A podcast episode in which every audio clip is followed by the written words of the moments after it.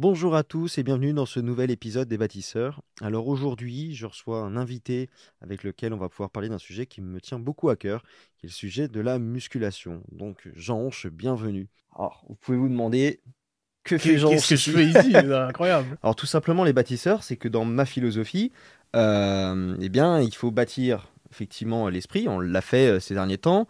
Peut même parler de bah, bâtir un collectif, une nation, ce que vous voulez. Mais il y a le muscle aussi, le corps. Et donc Jean est là pour ça aujourd'hui. Bah oui, Il va être nous- sympa. Il va nous aider à, à bâtir euh, nos Pour corps. bien faire, il faut les deux. Le, Voilà, donc on va, deux. on va travailler là-dessus. Euh, C'est-à-dire que euh, l'objectif, en fait, au cours de cet entretien, c'est qu'on fasse un petit peu une réflexion là-dessus, bah, entre le lien entre le corps, l'esprit. On va essayer aussi bah, de, de voir, bah, on va avoir une petite session débunkage aussi. Je pense que Jean, je vais s'en donner à cœur joie. C'est sa spécialité. Oh, ça va glisser. ouais. Tu tiens pas trop à ta chaîne là, de, de m'inviter. euh. Donc voilà, le but, c'est que comme d'habitude, vous finissiez cette vidéo en vous disant que bah, euh, voilà, vous avez passé. Je pense qu'on va être à peu près dans la moyenne vers, vers deux heures, on verra. euh, que vous ayez passé un moment où vous avez appris plein de trucs et ça a été intéressant. Voilà. Alors par contre, avant de rentrer dans le vif du sujet, je vous le rappelle, pensez bien à vous abonner, à liker la vidéo, si vous êtes en version podcast, à mettre euh, les étoiles, et pareil, à suivre le podcast, euh, puisque c'est important, sinon vous n'allez tout simplement pas être au courant des prochaines vidéos. Et comme à chaque fois que j'aborde un nouveau sujet, sachez que c'est pas le seul invité qu'il y aura dans ce domaine. Voilà, donc il y en aura d'autres. Euh, donc, bah, comme d'habitude, le mot-clé pour commencer. Pour toi, donc j'ai choisi le mot-clé testostérone. Évidemment, c'est très glissant, évidemment, la testostérone. Mais déjà d'un point de vue biologique, la testostérone, c'est euh, l'hormone qui permet, euh, la principale hormone qui permet de développer les attributs euh, masculins. Mais euh, c'est souvent un truc qui est pas très bien compris non plus. Comme les, trucs, les termes, on va dire, biologiques, scientifiques, que la plupart des gens connaissent, au final, c'est quelque chose qui est pas du tout connu du grand public. Parce qu'on associe toujours testostérone et homme, alors que c'est pas spécialement corrélé. Prends deux exemples.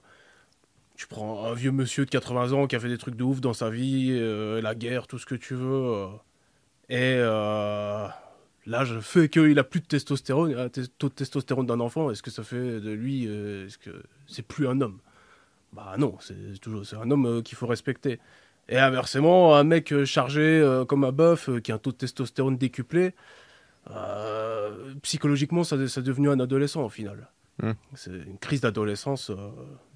Peut l'observer. euh, ceux qui sont chargés se comportent comme des ados. Euh, même moi, quand je me suis chargé, je me comportais comme un ado alors j'avais 25 ans. Donc, euh, Ouais, on n'est pas un homme. ça te fait un plus. effet de charge comme, comme, comme à la phase d'adolescence. Donc, Et du coup, tu, d'un point de vue caractère, t'as- ça fait les mêmes effets en fait. Bah oui, c'est boulever- un bouleversement hormonal rapide en plus, c'est surtout ça qui, qui déstabilise. Donc au final, euh, taux de testostérone, ça veut pas dire spécialement non plus euh, homme. D'accord. Bah, Même si c'est un facteur euh, énorme. Tu prends une femme, euh, elle fait une cure de testostérone, euh, dans trois mois c'est un camionneur. Mais elle n'aura pas non plus un, un zizi qui va pousser. Donc il est sur. définis pas l'homme comme la plupart des gens l'entendent, la testostérone, des mecs bourrés de testostérone. Après, le- l'homme par rapport à la femme a un taux de testostérone qui est vachement plus élevé. Ce qui va Ouais, entre 4 et 10 fois plus élevé, ouais. Parce qu'on oublie que la femme produit aussi de la testo. Ouais, bien sûr. Mais c'est pour ça, pour dire que euh, tu, tu peux euh, être un homme, ça va, avec un petit euh, taux de testostérone, et un mec avec un taux de testostérone décuplé, ça peut être la pire des ordures, quoi. Donc, euh, Mhm. Et, euh, et donc, euh, bah, en termes de. On va, on va parler sur l'aspect purement muscu. Euh, ça, ça joue en quoi directement la testostérone? L'impact direct sur le corps? Bah, comme ça développe les attributs masculins, ça développe bah, aussi les muscles. Mais enfin, de base, les, les hommes euh, ont plus de muscles. Même euh, petit garçon, euh, il y a toujours des poignets un peu plus gros. Ouais, sans même parler de testostérone, déjà, les, les attributs. Euh, euh, non, mais déjà de, de- un peu plus fort qu'une femme de base, quoi, phy- physiquement. C'est pas une inégalité, c'est comme ça. mais c'est pour ça, une femme qui se charge, euh, qui veut devenir un homme qui va faire un- un- une compétition sportive, elle pourra jamais vraiment rivaliser. Alors qu'à l'inverse, un homme qui devient une femme, euh, il va éclater euh, toutes les femmes dans sa discipline. On a pas mal d'exemples. Même mais- si euh, son taux de testostérone est abaissé euh, selon des critères qui sont un peu ban bancals quand même, déjà de base. Oui, c'est quoi les critères Bah, les critères, c'est en fait le, le taux de testostérone là où un mec, enfin un mec qui veut devenir une femme, donc du coup il faut l'appeler une femme. bah, donc du coup, euh, dans trans qui devient euh, euh, femme, c'est euh, pratiquement trois fois supérieur le minimum à- au taux de testostérone euh, naturel d'un mec euh, normal. D'accord. Euh, non, d'une femme normale. Oui, oui, du d'une femme normale. Ouais, ouais, ouais. Donc en gros, c'est pas, c'est pas si bas quoi. Critère olympique en- antidopage, c'est on tolère quand même un taux de testostérone trois fois supérieur à celui d'une femme normale. Ah oui. Donc euh, il y a quand même un avantage. Mais Ouais. tu as toujours l'avantage euh, physique aussi. Ouais, le- puis le- surtout si le- c'est développé avec l'adolescence et tout avant. euh, Oui, bah oui, euh, ce qu'on appelle euh, la mémoire musculaire. euh, puis même les os sont plus développés. euh, Enfin, ça aide. hein, c'est- Mhm. Parler de l'aspect aussi, euh, l'impact, donc certes, il y a le, le physique, il y a l'impact aussi que ça a sur le mental. Ça va décupler aussi, les oui. caractéristiques mentales qui vont être, euh, bah, qui sont typiquement liées souvent, enfin, qui sont typiquement attribuées à ce qui est masculin souvent. Euh, tout ce qui va être confiance en toi, en soi, dépassement de soi, même agressivité, ce genre de Oui, choses. pour agressivité, enfin, c'est toujours euh, agressivité contrôlée, je pense. Ouais. Si euh, c'est incontrôlé, c'est que encore une fois, t'es- tu te retrouves dans l'émotionnel, donc c'est qu'il y a un problème. Donc soit tu as un taux de testostérone anormalement élevé, et donc souvent c'est euh, via des produits, ou soit anormalement bas, quoi. Bon taux de testostérone, psychologiquement, c'est euh, le taux naturel euh, optimal euh, moyen à une personne normale, on va dire.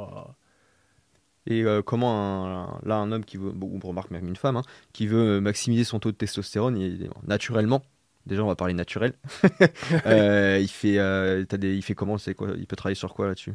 Bah, L'alimentation, l'hygiène de vie, le sommeil, déjà, c'est la base. C'est Ouais. manger clean, avoir euh, des bonnes phases de sommeil, surtout euh, la nuit, pour profiter au maximum de la lumière de la journée, euh, parce que ça donne de l'énergie, et puis aussi, bah, ça permet de faire euh, la fameuse vitamine D. Là, en hiver, bon, parfois c'est compliqué, même euh, quand Ouais. on dort bien la nuit, euh, donc euh, parfois la supplémentation, ça peut aider, vitamine D, euh, oméga 3, euh, magnésium. euh, Et bien dormir, t'entends quoi par euh, Bah, euh, 7 à, 7 à 8 heures par nuit. hein. Bon, après, ça dépend des, des personnes. Il y en a qui Mhm. s'en sortent bien avec 6 heures, et il y en a, ils ont besoin d'un peu plus. Mais euh, déjà, au moins, dormir euh, quand il fait nuit et pas se réveiller genre à, 13 heures, euh, c'est déjà un bon début, quoi. Ouais, ouais, d'avoir un, un cadre euh, ouais, ouais, bah, c'est pour bien faire se réveiller quand le soleil se lève. c'est et bien. sur, et sur la nourriture?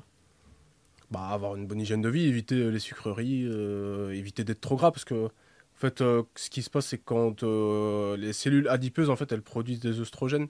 Donc, en gros, euh, bah, si on devient trop gras, bah, ça va lutter, ça va lutter contre euh, la testostérone naturelle qu'on produit. Donc, euh, par définition, être Mhm. assez sec, pas trop sec non plus pour ne pas être dénutri. Donc, voilà.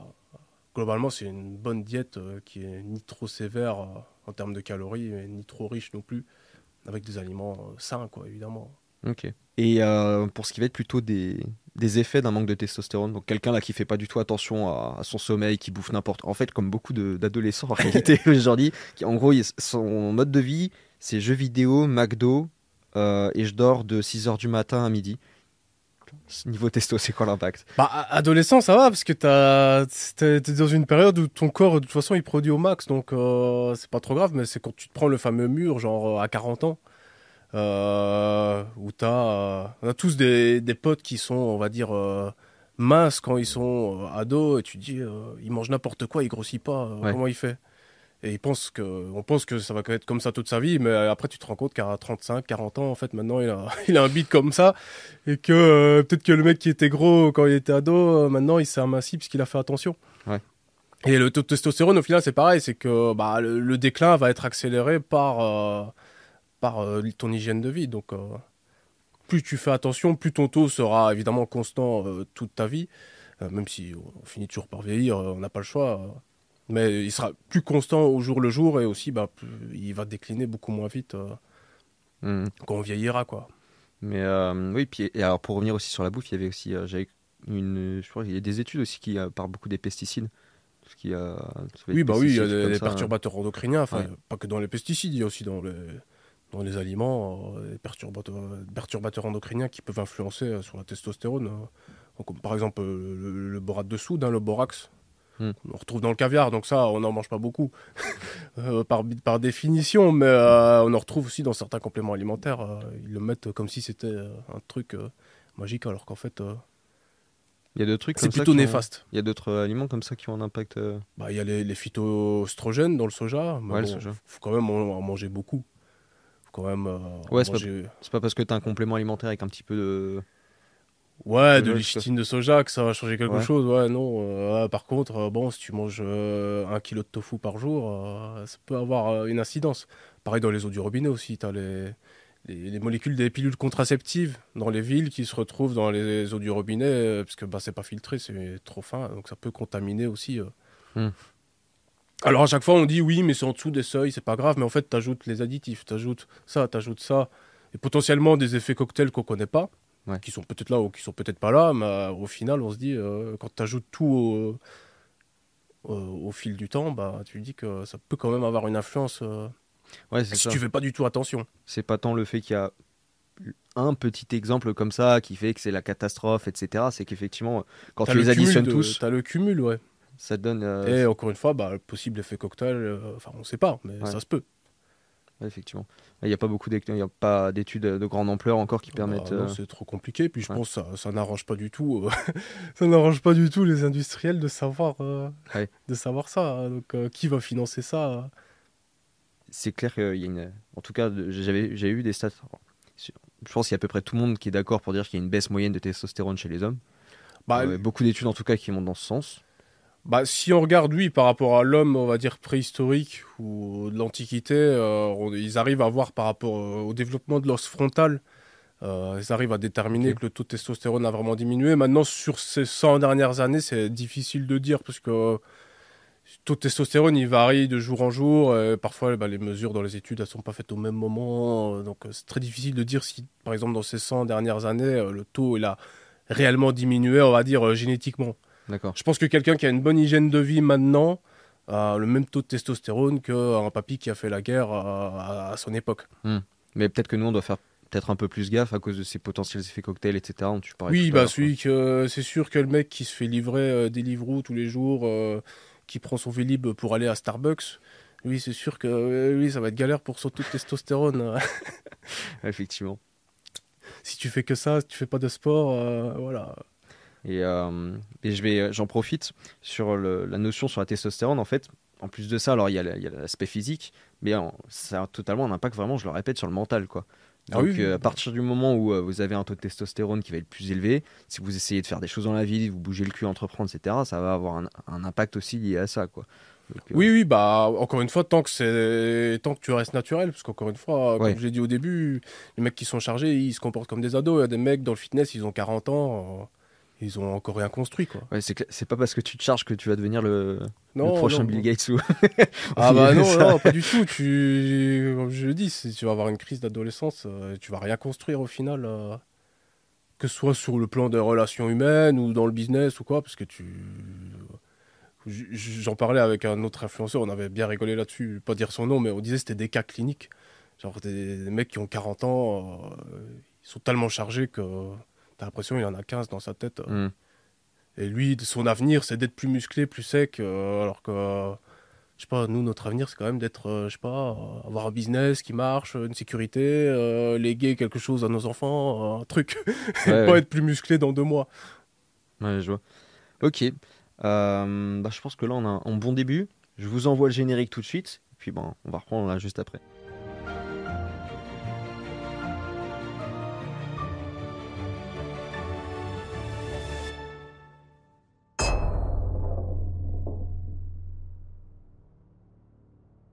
Alors, juste avant de reprendre, petit rappel. Pensez à vous abonner, c'est extrêmement important pour que vous puissiez voir les prochaines vidéos.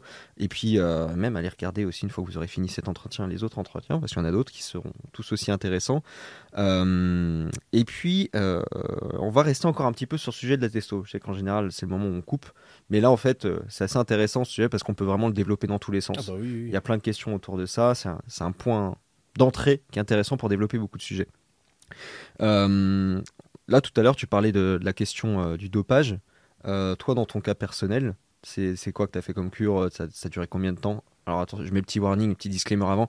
Le but, c'est pas Ah, d'appeler non, à la prise de produits euh, comme ça.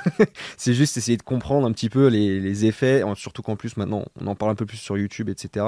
Donc c'est euh, voilà, plus de la sensibilisation. Oui, voilà. c'est plus dans une optique de sensibilisation, bah, parce que moi-même j'ai décidé d'arrêter, parce que bah, je voyais des, des problèmes qui étaient mineurs quand même, j'ai pas eu de, de gros problèmes de santé euh, arriver, mais surtout des problèmes dans, dans ma vie euh, perso, dans la manière dont j'allais euh, voir l'avenir. Donc euh, ouais, bah, j'ai commencé à me charger pour une compétition, pour une première compétition, euh, IFBB championnat IFBB Belgique en 2015. Mhm. Donc c'était une cure qui a duré euh, 15 semaines avec de la testostérone. Et donc, à, à côté, on utilise des dérivés de la testostérone qui sont un peu plus puissants, qui du coup se pètent encore plus euh, le côté euh, psychologique. Ouais. Ensuite, j'ai fait une deuxième pour euh, Colmar 2016. Et ensuite, il me restait des, des trucs dans le tiroir euh, de ces deux préparations et j'ai envoyé ça en début 2017. Et puis euh, après, euh, j'ai décidé d'arrêter euh, totalement et de plus reprendre. euh. Après, euh, je peux pas dire que j'ai fait ça que pour les compétitions. Il y avait aussi euh, un, un aspect de curiosité. J'avais envie euh, d'essayer d'être plus musclé, euh, honnêtement. Parce qu'il y en a beaucoup qui aiment bien se cacher en disant oui, mais tu sais, euh, j'étais obligé pour les compétitions. euh, comme si quand tu t'inscrivais à la compète, tu avais un contrat qui disait, tu as une clause, oui, il faut prendre de la testostérone. Alors que non, en fait, tu le fais parce qu'au fond, tu as quand même envie d'être un peu plus musclé, quoi. Hmm. Et donc, euh, bah, le problème, c'est qu'à ma deuxième cure, déjà, j'ai eu de l'acné. J'ai déjà eu euh, des, des problèmes quand j'étais ado d'acné. euh, J'avais beaucoup d'acné. Même encore maintenant, de temps en temps, j'ai un star alors que j'ai 30 ans. Mais euh, donc, du coup, là, j'avais eu vraiment une grosse acné sévère sur les épaules, les trapèzes et tout. Et je m'étais dit, c'est bête, je, je me, je me bute à la salle pour avoir un beau physique et il est gâché par euh, des pustules rouges euh, Ouais. dégueulasses. Donc, euh, t'as beau faire ce que tu veux, ça part pas. hein. Quand c'est comme ça. Hmm. T'as eu d'autres effets rien- il n'y a rien à faire. Bah, plus psychologique, c'est-à-dire que je, je développais rien, j'étais là dans mon monde à vouloir être plus musclé, et puis ça s'arrêtait là, quoi. Hmm. Et donc, euh, bah, si tu continues comme ça, au final, tu vas droit dans le mur. Parce que YouTube, c'est bien beau, euh, mais bon, euh, tu vas pas vivre que avec euh, ce que YouTube apporte. Coaching, c'est bien, mais encore une fois, bon, c'est pas. C'est plus du, c'était plus du palliatif, quoi. Ouais, D'ailleurs, au moment où tout le monde se mettait à commencer à faire les coachings, etc., toi, t'envoies ta vidéo d'une heure, comment bien débuter avec tes diapos gratos. Ah bah oui, Euh. moi c'est ce que j'avais dit avant de me lancer dans le coaching, je voulais d'abord faire une vidéo moi pour expliquer euh, comment faire un entraînement ou une diète de base, ben, comme ça au moins euh, ceux qui pourront pas se prendre le coaching, bah, ils pourront se- le faire euh, la base eux-mêmes quoi. Donc ça a bien marché, c'est une vidéo qui a fait plus d'un million de vues là. Ouais, ouais, mais t'en as encore, je pense. euh, ça doit te Mm. faire encore un début. Ça. Ah bah oui oui. Bon maintenant elle est un peu vieillotte, faudrait que je refasse une nouvelle avec les, les connaissances que j'ai maintenant, euh, bien que celle-là est toujours euh, tout à fait juste Mm. globalement, mais ouais c'est une vidéo qui est cool. Bon, en tout cas, s'il y en a qui veille s'y mettre à muscu, qui l'ont pas vu, franchement, je la conseille. Elle est vraiment... Beaucoup de glissades incontrôlées de l'époque, mais ça, elle a résisté à- au travers de l'algorithme. Et euh, pour ce qui est du, de la question euh, bah, du dopage, là, tu vois, on- toi, t'en parles un peu euh, sans problème, là, etc. Euh, mais en ce moment, il y a pas mal Il y a de. bientôt prescription. Là. Non, mais en ce moment, il y a pas mal de scandales qui sortent. Enfin, même, il y a la chaîne de The Rob, il en parle encore et Oui, encore. oui. Même aux États-Unis, ils s'en parlent de plus en plus. T'en penses quoi de ce côté bah, libéralisation de la parole, si je peux dire, sur le sujet, ou voire de l'autre côté aussi, où il y a un- des lynchages après, quand on découvre qu'il y en avait un qui en prenait, alors bon, ça se voyait. Ouais. bah, c'est un double tranchant. Disons que d'un côté, la naïveté, c'est pas mal. Moi, euh, quand j'ai commencé la muscu, que je voyais Ronnie Coleman, euh, je pensais pas euh, qu'il était chargé. Enfin, Hmm. je me disais pas non plus qu'il est naturel. En fait, j'y pensais même pas. Et je voyais un mec balai, je me disais putain, j'ai envie d'être comme lui. Je vais m'entraîner à fond à être comme lui. Évidemment, par après, tu te rends compte que c'est impossible d'être comme lui euh, naturellement. Mais au moins, cette naïveté, ça te permet de donner, de t'entraîner. Et euh, moi, je trouvais ça bien. Alors que maintenant, bon, bah, on voit un mec, dès qu'un mec qui est un peu musclé, alors même qu'il est naturel, euh, tout le monde crie Oh, il est chargé euh.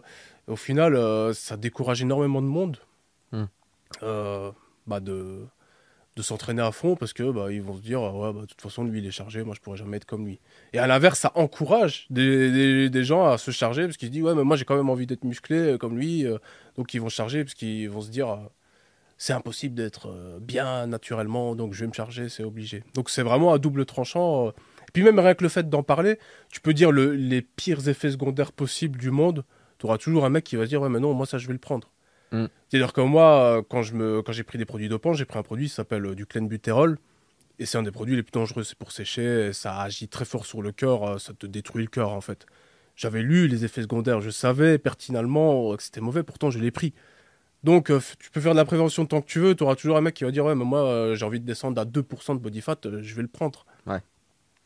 Donc, c'est vraiment. Moi, je pense que l'époque où on n'en parlait pas, où on faisait style, on n'a rien vu, c'était pas non plus si mal que ça, quoi. Ouais, effectivement, c'est vrai que au moins tout le monde se disait qu'il avait peut-être l'opportunité d'atteindre ce niveau-là.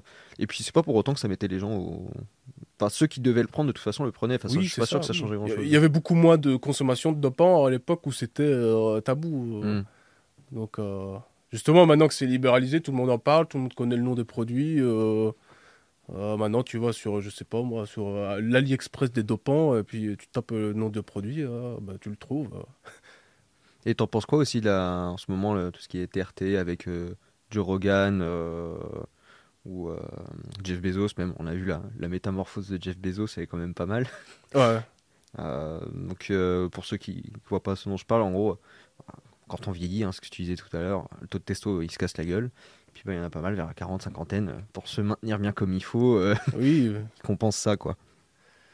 Bah, pour moi, ça reste une forme de dopage. Ils se cachent derrière un nom médical, le TRT, euh, comme si euh, c'était euh, des femmes qui voulaient de- devenir des mecs. Au final, ça reste du dopage. Tu es en train de prendre une testostérone exogène. euh, et puis, il faut se poser une question. euh, parce qu'on dit, oui, c'est pour maintenir la santé, euh, soi-disant, pour se rassurer, et qu'ils se disent ça pour maintenir la santé, de garder un taux de testostérone élevé. Mais au final, pourquoi, au fil de l'évolution, on en est arrivé à avoir des taux de, testos- de, des taux de testostérone qui chutent avec l'âge? Il y a peut-être une raison au final Oui. à ça. Donc pourquoi aller contre ça au final? Faut juste euh, l'accepter. Il y a des mecs qui, qui ont 50 ans qui font pas de TRT, qui ont des très beaux physiques. La testostérone, ça fait pas euh, la, la santé physique à 100%. Bien sûr que ça joue sur les muscles, c'est un facteur. Mais euh, encore une fois, comme je dis au début, ça fait pas de toi un homme ou pas un homme, euh, juste euh, cette hormone-là, quoi. Ou, Mm. ou ses dérivés utilisés médicalement, quoi. Ouais, après peut-être qu'on fait, on est dans des périodes où on découvre plein de trucs comme ça et du coup on fait un peu les apprentis sorciers comme avec chaque technologie Oui. quoi et on va trop loin sur Et plein puis, de et trucs. puis la TRT, rien n'empêche au mec de prendre deux fois la dose. Ouais. Hmm. Ou trois fois. Euh, Bah, rien que. ouais, c'est con, on, on pensait que c'est de l'acharnement, mais il y a des, des documentaires sur des transsexuels, donc euh, femmes qui deviennent hommes, qui font trois pharmacies avec leur ordonnance et qui s'envoient trois fois la dose pour devenir plus vite homme. Hmm. Donc. euh, hein. Ouais, D'ailleurs t'as des transformations sur Instagram, c'est euh, ah, incroyable. Bah, oui, c'est une hormone puissante quand même. Hein. Ouais. Euh, on l'oublie un peu. Il y a tout ce qui est euh, aujourd'hui en gros ce que ce qui est le plus utilisé, ce, ce ce que toi tu sais dans les milieux bodybuilding etc. Parce qu'il y a aussi les hormones de croissance, il y a plein de trucs. euh, Ouais, il y a les, les peptides. euh. Bah, le, le- le truc de base, c'est la testostérone. euh, la testostérone base, donc propionate, euh, natate. C'est des esters qui permettent une libération plus ou moins rapide ou courte de la testostérone en sang, dans le sang. Par exemple, le natate, ça a une demi-vie euh, d'à peu près un mois, je crois, ou 15 jours, je sais plus. Et donc, euh, bah, du coup, ça permet de faire des injections moins souvent. Alors que la propionate, c'est genre euh, tous les deux jours, parce que ça agit beaucoup plus vite. Donc, ça, c'est vraiment le truc de base. Après, tu as tous les dérivés plus puissants de la testostérone. Par exemple, tu as la trenbolone, c'est un dérivé qui est pratiquement 10 fois plus puissant que la testostérone, mais qui doit être utilisé avec à côté une vraie testostérone pour être vraiment efficace. Puis tu as tout plein d'autres dérivés connus, euh, genre d'anabol, les machins. Les stéroïdes anabolisants, ça reste la base du dopage dans la musculation, en tout Ouais, cas. La GH, déjà, c'est cher. L'insuline, c'est dangereux. T'as les produits pour chevaux, le clenbuterol pour sécher, euh, qui sont beaucoup plus dangereux. euh. Au final, la testostérone, c'est pas si dangereux que ça à court terme. Il Mm. n'y a pas vraiment d'overdose de testostérone. Mais euh, à long terme, bon, bah, le cœur, il va en prendre un coup, quoi. Et tu serais toi pour, euh, je sais plus dans quelle interview j'ai entendu ça, mais il y en a certains qui sont peut-être pour euh, légaliser euh, un peu ça, ou en tout cas que ça permette que, comment dire, qu'il n'y ait pas une guerre totale contre ce genre de produit en mode c'est du deal ou je sais pas quoi, pour essayer, parce que derrière il y a les conséquences, en gros, un truc underground aussi, c'est un peu dégueulasse. T'en penses quoi toi de ça? Bah, c'est- c'est déjà plus ou moins légalisé. Hein. euh, Il y a des gens qui peuvent se procurer de la testostérone pour euh, changer de sexe et rembourser par la Sécu. Ouais, là-dessus oui. Euh, Mais pour le, pour le mec. Ah qui, non, là, euh, le mec, qui- non. qui le mec, prendre non, le il- non, raccourci. le mec n'a pas le droit. Le mec, il doit manger des steaks de soja. et puis voilà. Et des insectes. des insectes, ouais. non, mais. euh, Non, il faut pas légaliser, parce que ça, c'est la porte ouverte à, Après, des trucs euh, plus hardcore, le mec il va se dire oh, bah c'est pas assez la testostérone, moi je vais prendre un truc encore plus fort. euh. Puis même, on n'aura pas à charger au final quoi. Hmm. Enfin, on fait ce qu'on veut, moi je juge pas, mais. Non, mais c'est par exemple, rien, non, mais que par exemple sur certains, euh, certains sportifs ou je sais pas, qu'il y ait certains médecins qui puissent avoir des prescriptions, des trucs comme ça. Je sais pas, on peut imaginer peut-être des systèmes de contrôle en tout cas. Moi, non, franchement, je vois pas trop l'utilité. Sauf si c'est vraiment quelqu'un qui a une maladie, qui a un taux de testostérone en dessous de la norme. Là, oui, c'est normal. Mm. Mais euh, sinon, euh, je veux dire, pourquoi euh Ou alors tu le payes avec ton propre argent, quoi. C'est pas donné. ça, Donc ça va en dissuader pas mal. parce que euh, sur les, les trucs les plus, euh, sur tout ce qui est underground, je suppose que ça doit pas être très très propre. Ah bah oui. Bah ça dépend. En Europe, on est encore bien y a des pays en Europe où c'est facile de se procurer euh, les produits de- dans les pays de l'Est. Parfois, il suffit d'aller en pharmacie et de demander. euh, Mm. donc, Il y a pas mal de produits qui Ouais, viennent donc aussi ça des passe, pays de l'Est. Mais oui, parfois, il y a des trucs, ça vient de Thaïlande et tout. euh, Il vaut mieux le faire soi-même dans sa cave, à la limite. euh. Ah ouais. Parce que euh, par exemple, en gros ils le font quoi Ils le font comment? Bah, c'est des labos. euh, parfois, c'est souvent des trucs amateurs, hein, au final. hein. Mm. C'est- Ou alors des copies de trucs, euh, de trucs officiels, euh, mais qui sont faits vite fait. euh. Tu sais même pas ce qu'il y a dedans. Ça se trouve, c'est de l'huile d'olive. Bon, je pense pas, parce que ça sentirait direct dès que tu ouvres la fiole, mais c'est pas ouf, quoi. Il y a plein d'histoires de mecs qui chopent des abcès et tout. Ouais. Ah bah oui, parce que quand tu t'injectes un truc et que dedans il y a une bactérie ou je sais pas quoi, le corps il fait un abcès direct. Mm. Donc ça peut être sur, sur le quadriceps, sur le sur les fessiers. euh. Et toi, pour toi, qu'est-ce qui te permettrait de reconnaître le plus efficacement quelqu'un? Bon, On sait jamais à 100%, mais euh, ce qui te permettrait, toi, de te dire, lui, je sens qu'il est chargé. Parce qu'il y en a, bon, il y en a, il y a aucun doute. c'est juste la masse, tu sais que c'est pas naturel, mais il y en a d'autres, on peut se poser la question. Bah, quand on se pose la question, c'est difficile, parce que ça dépend de sa génétique. Déjà, il y a des mecs qui pourront faire ce qu'ils veulent pour euh, se muscler et vont pas réussir à devenir très balèzes. Et même s'ils se chargent, ils n'arriveront pas à être très balèzes. Hmm. À l'inverse, il y a des mecs qui sont faits pour ça. euh.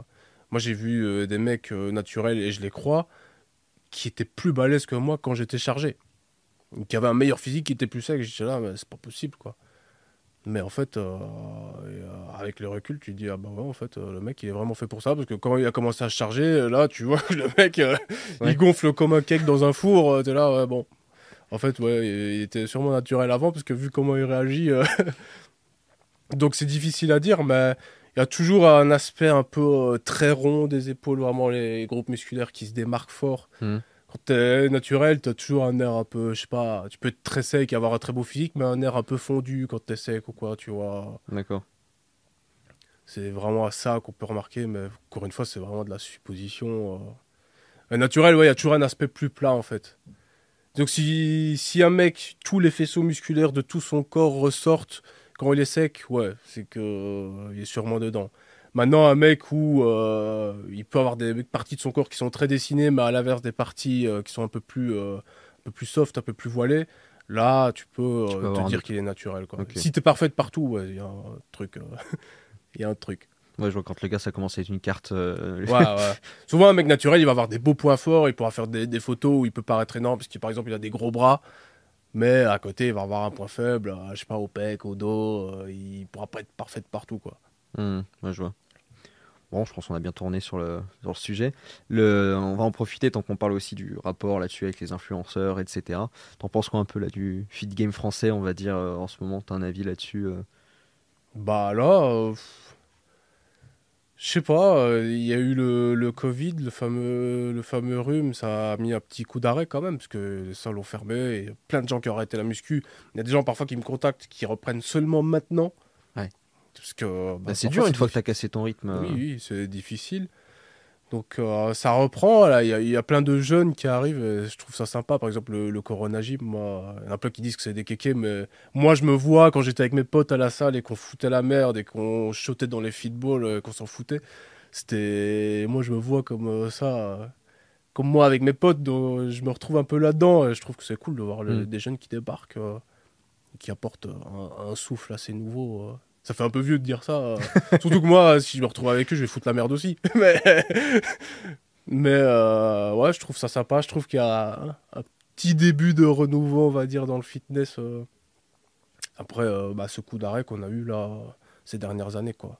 Ah, surtout que le sketch, c'est quand même se dire qu'on a fermé les salles au, au nom de la santé quand même. Ah oui, Enfin, c'est- oui. Mais les P- tu pouvais aller gratter des tickets au PMU ou t'acheter des clopes, là, là c'est open, il n'y a pas de souci. quoi. Donc, euh, on, on attend encore les masques sportifs, tu sais, ils nous parlaient des masques. On Ah, va sortir des masques chez Decathlon pour aller vous entraîner. Il n'y a jamais nu. Mais d'ailleurs, le masque, tu as un- là, quand tu fais les séances, que ça a un impact ou? Bah, je sais pas. pas vu dessus C'est- toujours gênant, de toute façon, euh, Ouais, dans tous les cas. euh. quand tu... bah, En plus, moi, tu vois, avec la barbe transpirée, avec le masque, Bah oui. Euh, moi, je le mets plus, je le mets plus du tout. Déjà, quand c'était obligatoire, euh, je trichais un peu, quoi. Je faisais genre parfois pour les photos, pour montrer l'exemple. Mais j'en suis toujours un peu foutu quand même. Mais en fait, il y a aucune logique dedans. Enfin, je comprends pas. euh, Parce que c'était fermé, peut-être. Du coup, euh, le co- Oui, mais c'est super aéré au final. euh, c'est super climatisé en général. C'est des, des grands volumes. euh. Et c'était pas en plus qui avait sorti un truc comme quoi ceux qui étaient. euh, Parce qu'ils avaient mis des conditions particulières pour aller à, à la salle.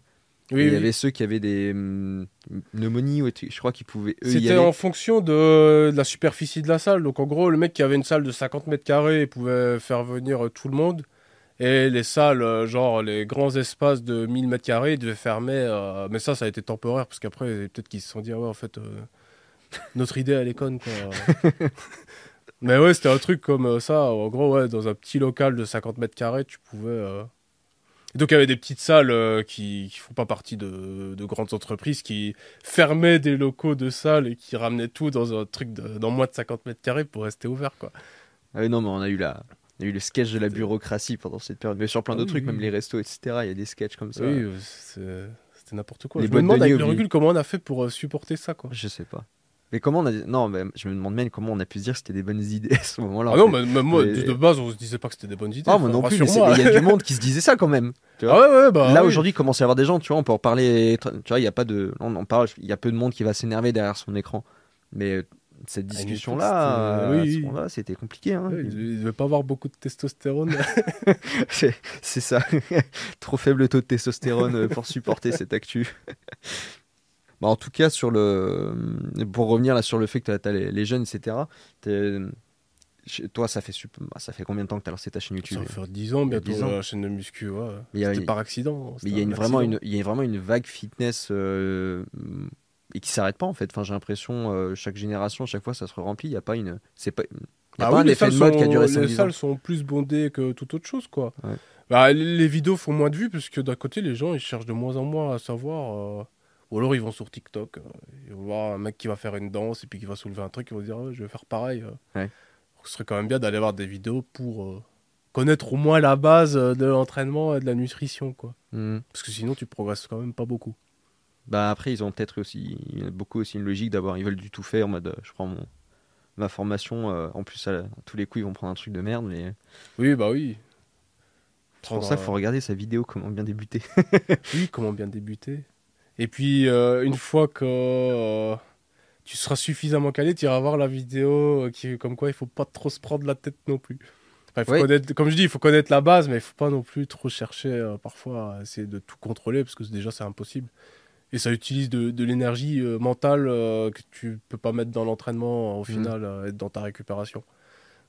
En fait, il y a beaucoup de conseils qui sur le, le fond sont justes, mais peut-être pas adaptés à des débutants en fait. pas adapté à des débutants ou euh, même à monsieur et madame tout le monde quoi. Peut-être qu'un mec qui dédie sa vie à ça, euh, un athlète vraiment euh, à 100% dédié euh, là-dessus, euh, oui. Euh, optimiser tout, euh, ça peut être bien, mais pour euh, n'importe qui. euh, Hmm. Et le, le, le fait d'avoir son petit calepin en notant tout, ça tu, euh, tu Ouais, ça, recommandes ou pas ça?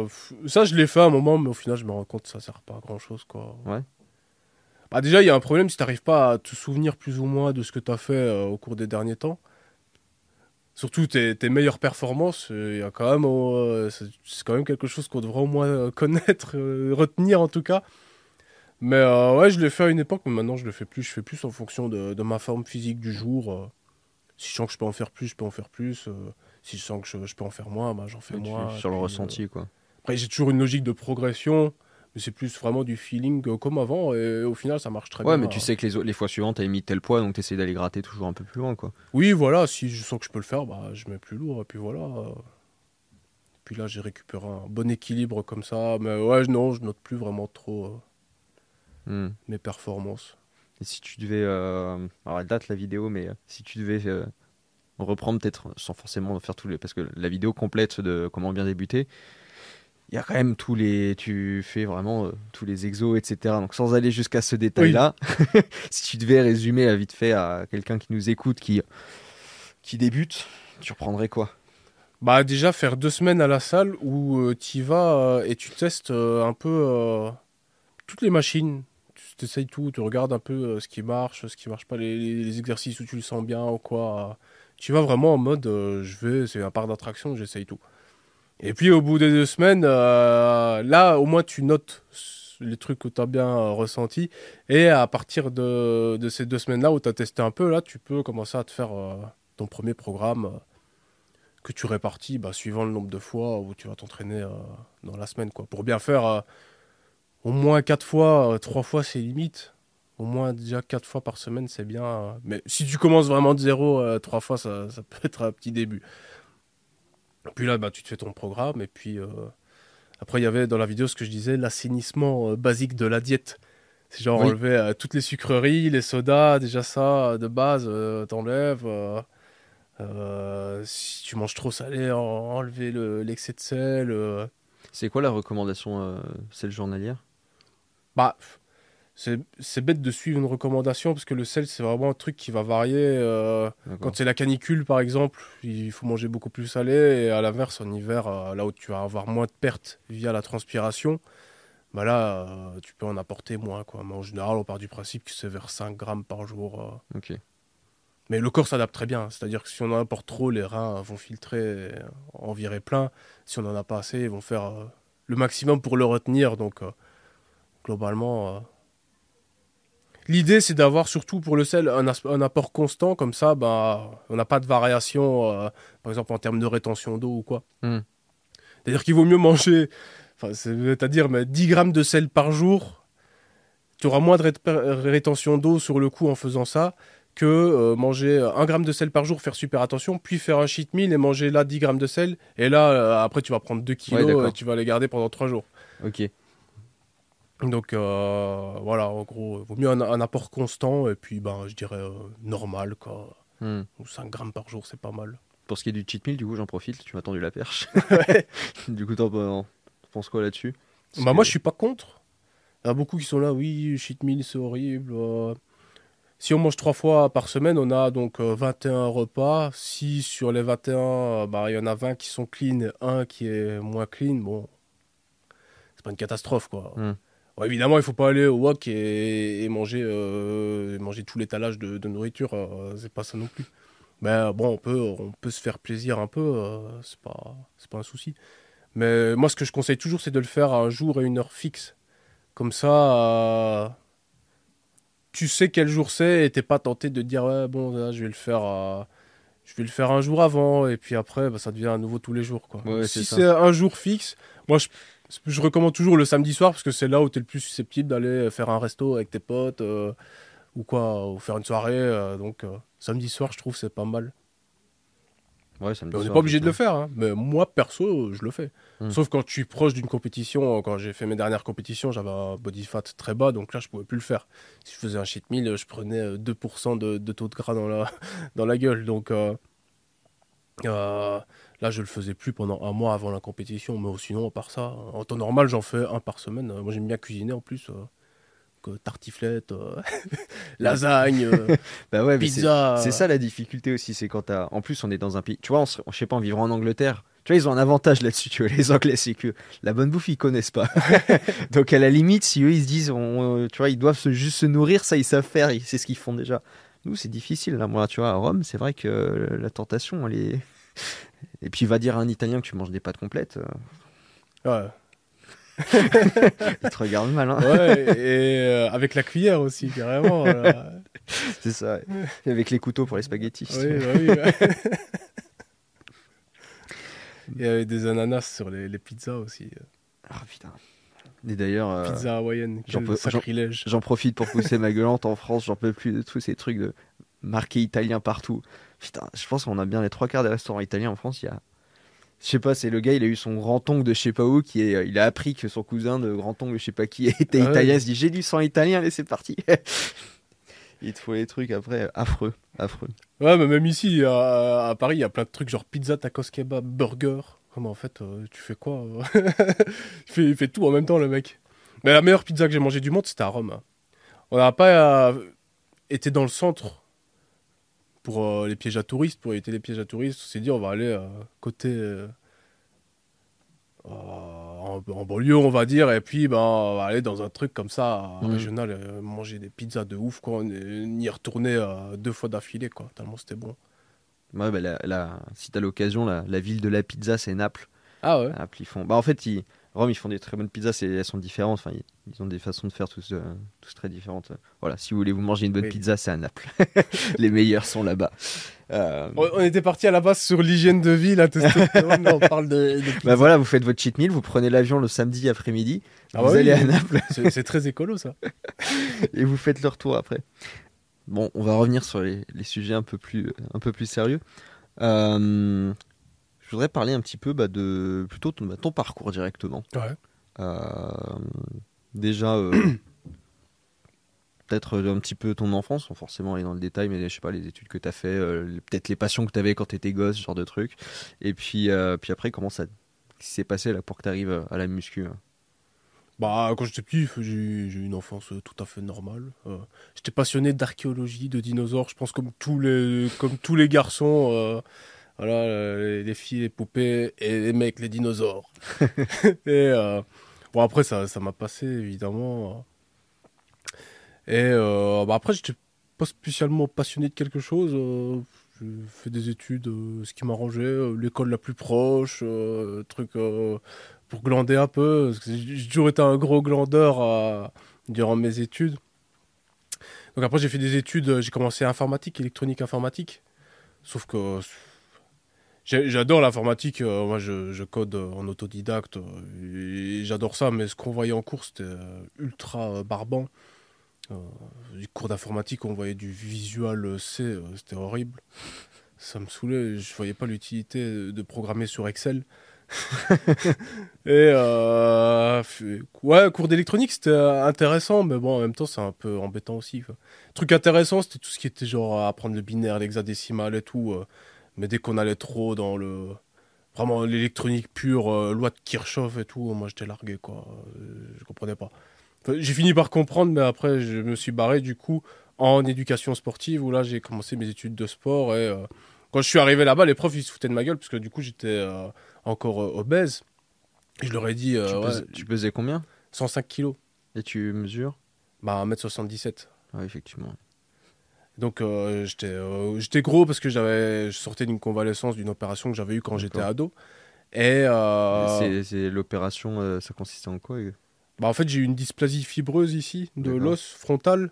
Donc ils ont dû casser, ouv- ouvrir en deux avant déjà pour bien faire, casser l'os et puis mettre une prothèse. Donc il y a eu une première opération, on a eu une deuxième un an après où ils ont ajusté un peu.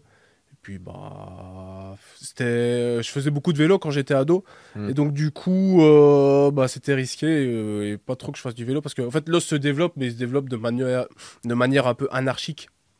Donc en gros, euh, bah, si tu te pètes la gueule, euh, que tu te fais une fracture du crâne, ça peut être game over. Donc euh, du coup, euh, bah, plus de sport. euh, en même temps, pas le moral non plus. Donc euh, Ouais. c'était euh, jeux vidéo et manger une, des euh, biscuits. Un cercle, cercle vicieux, Voilà, quoi, toute après. testostérone. euh, allez, direct à 16 ans. euh. Mais euh, donc voilà. après, je me cherche pas d'excuses aussi. Enfin, j'aurais pu continuer de marcher, continuer de. Mais bon, c'est passé comme ça, c'était passé comme ça. C'était mon, mon mindset à cette époque-là. Donc, euh, et bon, après, bah, il y a eu le réveil après la convalescence. et j'ai trouvé les profs de sport. je leur ai dit, je vais aller en éducation sportive, vous allez voir. euh, et ils se foutaient de ma gueule, parce qu'évidemment, euh, j'étais gros, en plus euh, j'avais bu un peu.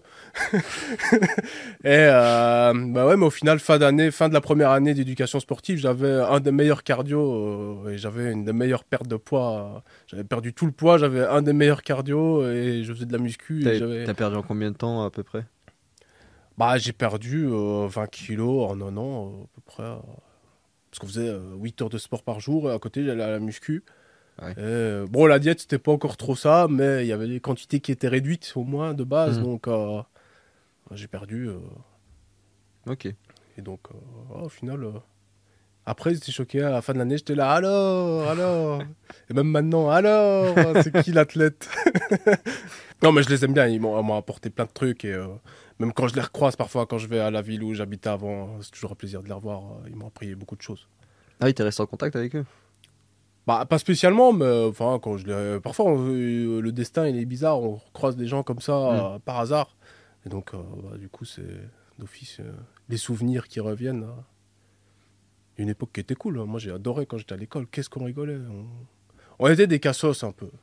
on foutait la Ouais. merde tout le temps. On était on une a classe tous de- eu cette phase. on était une classe de cas sociaux. Enfin, on manquait pas de respect aux profs. Enfin, on leur manquait de respect parce qu'on on foutait un peu la merde, mais jamais on les aurait menacés ou tapés comme là, il y a des jeunes qui font maintenant.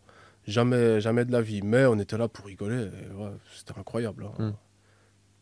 Une époque incroyable. Même dans un film, il- on nous croirait pas. Toutes les conneries qu'on a fait. T'as une anecdote là qui te vient en tête? Oh, je sais pas. On a fait tellement. euh, On s'amusait euh, à, à lancer. Bah, C'était un plafond comme ici, tu vois. on s'amusait à lancer des compas et des équerres et tout. et Si t'avais le Ah, ça, plafond. ça s'accrochait dedans. C'était planté dedans. Pour finir, t'avais le, platon, le plafond qui était euh, planté de trucs. On- quand il neigeait, on venait exprès avec des sacs à dos vides. On prenait rien, on prenait pas nos cours ni rien. On remplissait nos sacs à dos de neige dans la cour et on se les balançait dans la classe après. euh, en plein cours. Sauf que, bon, euh, on avait 18, 20 ans et on triplait notre année euh, à l'école, tellement, tellement foutait la merde, quoi. Hmm. Mais bon, euh, c'était une époque Et, et à quel moment tu mets euh, pour la première fois les pieds à la salle?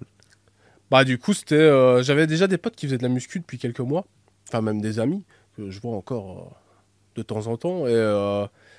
Bah, au début, j'étais en mode, ouais, la muscu, euh, c'est pour les tapettes, euh, c'est pas un vrai sport. C'est de la euh, gonflette. Ouais, et puis tu vois que les mecs, en fait, ils commencent à avoir les bras un peu gonflés et tout. Tu dis, ah, en fait, c'est bien, hein, c'est pas mal. hein, euh.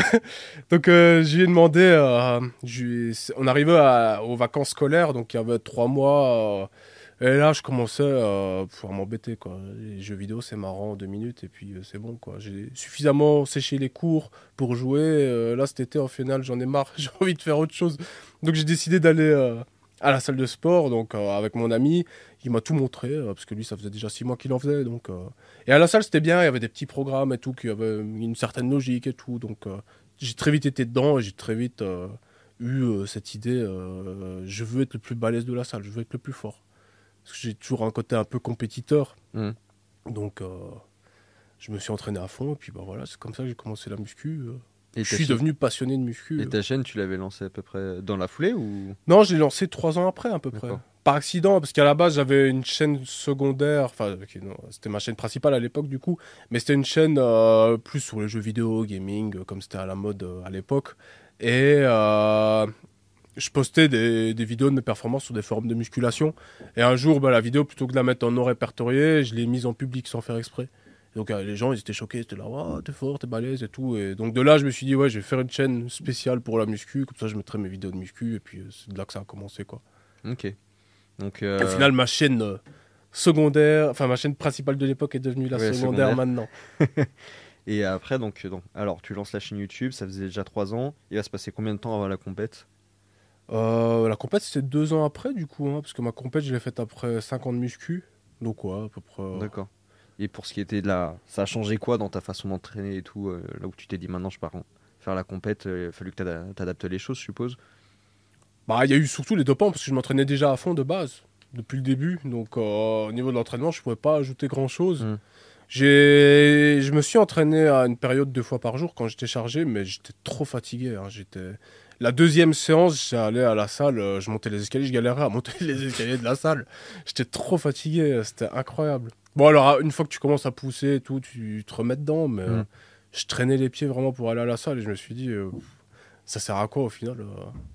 Donc après, j'ai arrêté de faire deux fois par jour. Je suis resté sur mon rythme normal. euh. Ok. Au final, il n'y avait pas de gros changements parce que avant de me charger, je m'entraînais déjà à fond. Et je pense que certains oublient de faire ça avant de penser aux produits dopants. euh. C'est de réussir à s'entraîner à fond, euh, tirer le maximum de ses performances euh, naturellement. Bah après, je sais pas, peut-être que tu as adapté des trucs sur la diète juste avant de, de faire la compète ou des trucs comme ça. Bah oui, euh, déjà je suis passé en sèche et puis il faut on consomme plus de protéines euh, quand on prend des produits dopants parce que fatalement on a capacité euh, d'anabolisme musculaire accrue donc on a besoin de plus de protéines. Hmm. Donc euh, voilà, c'était une diète un peu différente mais euh, la base reste la base quand même quoi. Ok. Et la, la meilleure shape que tu as eue, c'était c'était quand? Ah bah, au final, c'est pas quand je me suis chargé, c'est des années plus tard, en 2018, euh, quand j'ai fait une compète par hasard, où là, j'ai pas pris de produits dopants, et c'était le, le meilleur physique que j'avais, en tout cas visuellement. C'est sûr qu'en termes de force et en termes de, de volume, j'étais, euh, j'avais 10 kilos de moins. D'accord. Certains, il y en a beaucoup qui oublient ça aussi. Mais euh, avec l'expérience de la diète euh, et surtout une longue sèche qui, que j'ai très bien faite, dont, je suis très fier, j'ai réussi à, à descendre à 5,2% de taux de gras. Ce n'est pas un taux très bon pour la santé, ni pour la testostérone, hein, pour revenir sur la... Ouais. Mais au moins, je suis fier d'a- d'avoir atteint ça sans produits dopants. Alors on peut dire qu'il y a eu des restes euh, du Mm. passé, euh, bah, peut-être. euh, bon voilà, je l'assume. Mais euh, en tout cas, sur le coup, il n'y avait rien. et il n'y aura rien à l'avenir. Ok. Et, les, euh, et sur les, sur les compètes, tu avais réussi à faire euh, sur les, les podiums, les classements, ça t'a donné quoi? Bah, sur celle de 2018, il n'y avait pas beaucoup de monde. C'était au Fit Experience à Metz, donc c'était une première édition d'un salon. Euh, dans ma catégorie, on n'était que deux, donc euh, j'étais premier. Mais... Et après, Ouais, j'ai coaché, j'ai coaché le mec contre qui j'étais, parce que je dis, parce qu'il a une génétique de ouf, tu vois. Il s'appelle Andy. Euh, petit bonjour à Andy si il nous voit. Et une génétique incroyable. Mais il n'arrivait pas à avoir la sèche et tout. et on voyait une compète en, en mai que lui il pouvait faire, qui est euh, WPF, je crois. Donc je l'ai coaché. Je lui ai dit, toi, je vais te coacher gratuitement. Tu as une génétique de ouf, je vais t'envoyer euh, à cette compète-là. Donc on l'a fait. Et au final, il s'est qualifié pour l'international. euh, et justement, je crois que la, la finale internationale était à Rome. Ah, où là, je crois, il a fait euh, troisième ou quoi. Mais Ah, c'est euh, cool. du coup, je lui ai fait gagner euh, sa place à l'international. Il a fait deuxième de sa KT. Et donc, euh, une très belle sèche, c'était sa meilleure sèche. Du coup, et je lui ai dit, bah voilà. Voilà, bah, tu En- sculptes en les autres aussi. euh, non, mais c'est cool l'an- l'anecdote d'avoir coaché un mec contre qui, euh, entre guillemets, j'ai combattu. euh, en plus, on était à deux, euh, donc c'était euh, comme un ring, euh, un ring de muscu. euh. Et donc, euh, bon, au final, euh, voilà, c'était c'était vraiment sympa. Et tu comptes reprendre encore des compétitions, un truc comme ça ou? Bah, si je vois que j'arrive à me dégager, euh, parce qu'au final, ça prend du temps et puis ça fatigue. Être Mm. à 5% de body fat, euh, c'est pas juste avoir des abdos pour la plage. Être à 5% de body fat, c'est te réveiller, tu manges, après tu as une hypoglycémie, tu as l'impression que tu vas crever, ensuite tu vas à la salle, ensuite après la salle, euh, encore une fois, tu as l'impression que tu vas crever, puis tu, re- tu rentres chez toi, tu manges, et puis toute l'après-midi, tu es comme ça, euh, et pareil, au soir, à nouveau, hypoglycémie, euh, c'est ça, euh, 5% de body fat euh, naturellement. euh. Hmm. En tout cas, si t'as pas la génétique pour, peut-être que des mecs qui sont secs de base, euh, ils peuvent y arriver euh, sans trop galérer, mais moi, en tant que ex-gros, euh, c'était... euh, J'ai pas rigolé tous les jours, quoi. Et pour ce qui est de YouTube, à quoi on doit s'attendre? Pour le moment, tu continues comme ça ou... Ouais, toujours, euh, toujours aussi amateur. euh, bah, je fais euh, bah ouais, toujours mon rythme d'une vidéo par mois. J'aimerais bien augmenter, mais ça fait des années que je dis que j'aimerais bien augmenter le rythme. Mais bon, j'ai toujours des projets à côté quand même. Donc, Puis j'ai envie de garder la qualité euh, sur mes vidéos et aussi euh, de continuer de faire le montage ou quoi. Euh, Pour moi, c'est le YouTube tel qu'on l'a connu. Alors, on peut dire que c'est. C'est nostalgique. c'est vieux jeu, ouais, voilà, c'est le vieux con qui veut pas évoluer, mais euh, moi j'aime bien à ce côté. euh, tu montes tes vidéos, tu fais euh, ton truc, tu peux mettre tes, tes propres petites blagues. Bien que j'ai rien contre ceux qui feront monter leurs vidéos, hein, mais moi j'aime bien avoir un peu ce contrôle euh, Hmm. et euh, au final monter le truc comme j'ai envie, euh, comme à l'ancienne quoi. Et tu t'es un peu calmé sur les clashs euh, aussi euh, ces derniers temps? Ça, à un moment donné, tu. Bah, les clashs, en fait, j'en faisais énormément au début, mais ce qu'il faut pas oublier, c'est que j'étais pas connu. Ouais. Je n'avais pas un impact. euh, moi, j'avais, euh, je sais pas moi, 5000 abonnés et j'allais clasher des mecs qui en avaient 200 000. Là, maintenant, c'est un peu différent. C'est-à-dire que euh, là, j'ai 210 000 abonnés. Si je clash quelqu'un comme je le faisais à l'époque, mais le pauvre, euh, je, je vais le détruire gratuitement. Donc, c'est très différent. À l'époque, j'étais un petit connard qui allait clasher et qui avait une très petite communauté et qui pouvait, entre guillemets, pas faire de mal. En tout cas, pas autant que maintenant. Maintenant, l'impact, il est, il est démesuré, quoi. Hmm. Maintenant, je me laisse pas faire. hein. Il y a eu le clash sur le Doron. euh, Et j'ai des dossiers. J'ai des, j'ai des dossiers sur euh, tout le feed game. Donc, euh, ça sort les armes. Et sur le. Bah tiens, euh, on va en profiter. Tu parlais de Doron. Donc on va passer à la phase un peu conseil et des Ouais. tous ces trucs-là. Euh, le cardio. Il y a plein d'écoles, on entend tout et n'importe quoi. Si tu pouvais clarifier le truc, parce qu'il y a ceux qui disent qu'il faut en faire, ceux qui disent qu'il faut en faire un tout petit peu, ceux qui disent qu'il faut pas en faire, ceux qui disent qu'il faut le faire après, d'autres qu'il faut le dire avant. Enfin, c'est un. Je pense le débutant Ouais. qui cherche, faut-il faire du cardio? Je crois qu'il il comprend rien. bah, le cardio, je comprends pas. Moi, c'est un mot espagnol, ça. Non, mais euh, le, le cardio, ça a une utilité. C'est si tu veux avoir un bon cardio. Euh, ça, ça paraît con à dire comme ça, mais au final, Oui. un mec qui fait du cardio pour avoir une meilleure condition sur du squat, par exemple, c'est un peu débile. Si tu Mm. veux une meilleure condition sur du squat, ben fais plus de squat. Bombarde le squat en fait. Euh, y a pas de, t'es pas obligé de faire du cardio pour avoir une bonne condition physique pour la musculation. Il y a des études qui ont montré que la musculation développait le cœur euh, comme euh, toute autre activité, euh, mais qu'on a un peu plus d'hypertrophie quand même, parce qu'on est plus sur une filière anaérobie, donc on a besoin de pomper plus, plus vite. Mais euh, disons que t'es pas obligé de faire du cardio pour avoir une bonne condition physique ou pour sécher, par exemple. Moi, quand j'ai atteint 5% de body fat, je faisais pas de cardio. hein. J'en faisais, je faisais de la marche pour augmenter ma, ma dépense calorique. Ouais. Euh, je faisais de l'escalier à la salle, mais c'était pas vraiment pour le cardio, c'était pour strier les fesses, pour euh, pomper le gras à l'arrière des fesses. Parce que quand tu fais de l'escalier euh, et que tu mets la machine à fond, en fait, tu forces. Donc ça peut aider à sécher localement à très long terme, et à condition évidemment d'être euh, déjà sec, en bonne condition pour que ça se voit. Donc euh, mais voilà, on n'est pas obligé. Après, si tu as envie de faire du cardio, ben oui, c'est une très bonne activité quoi. Ouais, mais du coup, celui qui va à la salle en se disant faut que je me fasse du cardio pour être plus sec. Ah bah non, Donc, si euh, t'es essoufflé sur un exercice, bah euh, fais l'exercice euh, à fond jusqu'à ce que tu ne sois plus essoufflé quand tu le fais quoi. Mais bon, c'est normal d'être essoufflé, hein, c'est une activité, euh, c'est une activité où on a une dette d'oxygène euh, la musculation. On est dans une filière énergétique où euh, on force tellement fort qu'après bah, le corps, euh, les muscles, ils ont besoin d'oxygène pour récupérer. Donc c'est normal qu'on soit essoufflé aussi. C'est pas un signe vraiment de mauvaise condition physique d'être essoufflé quand on s'entraîne. Mais euh, et c'est pas faire du cardio qui va corriger ça. Euh, C'est pas faire du cardio qui va faire que tu auras moins de dette d'oxygène. Enfin, un tout petit peu, parce que tu as une amélioration des poumons euh, éventuellement, mais.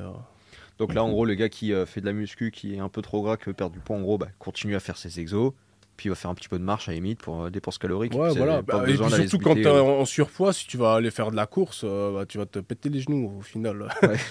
Il vaut mieux faire du squat quand on est gros que limite en série longue que, que d'aller courir. Et si tu fais du squat en série longue, tu vas voir que tu vas prendre beaucoup plus cher qu'en courant.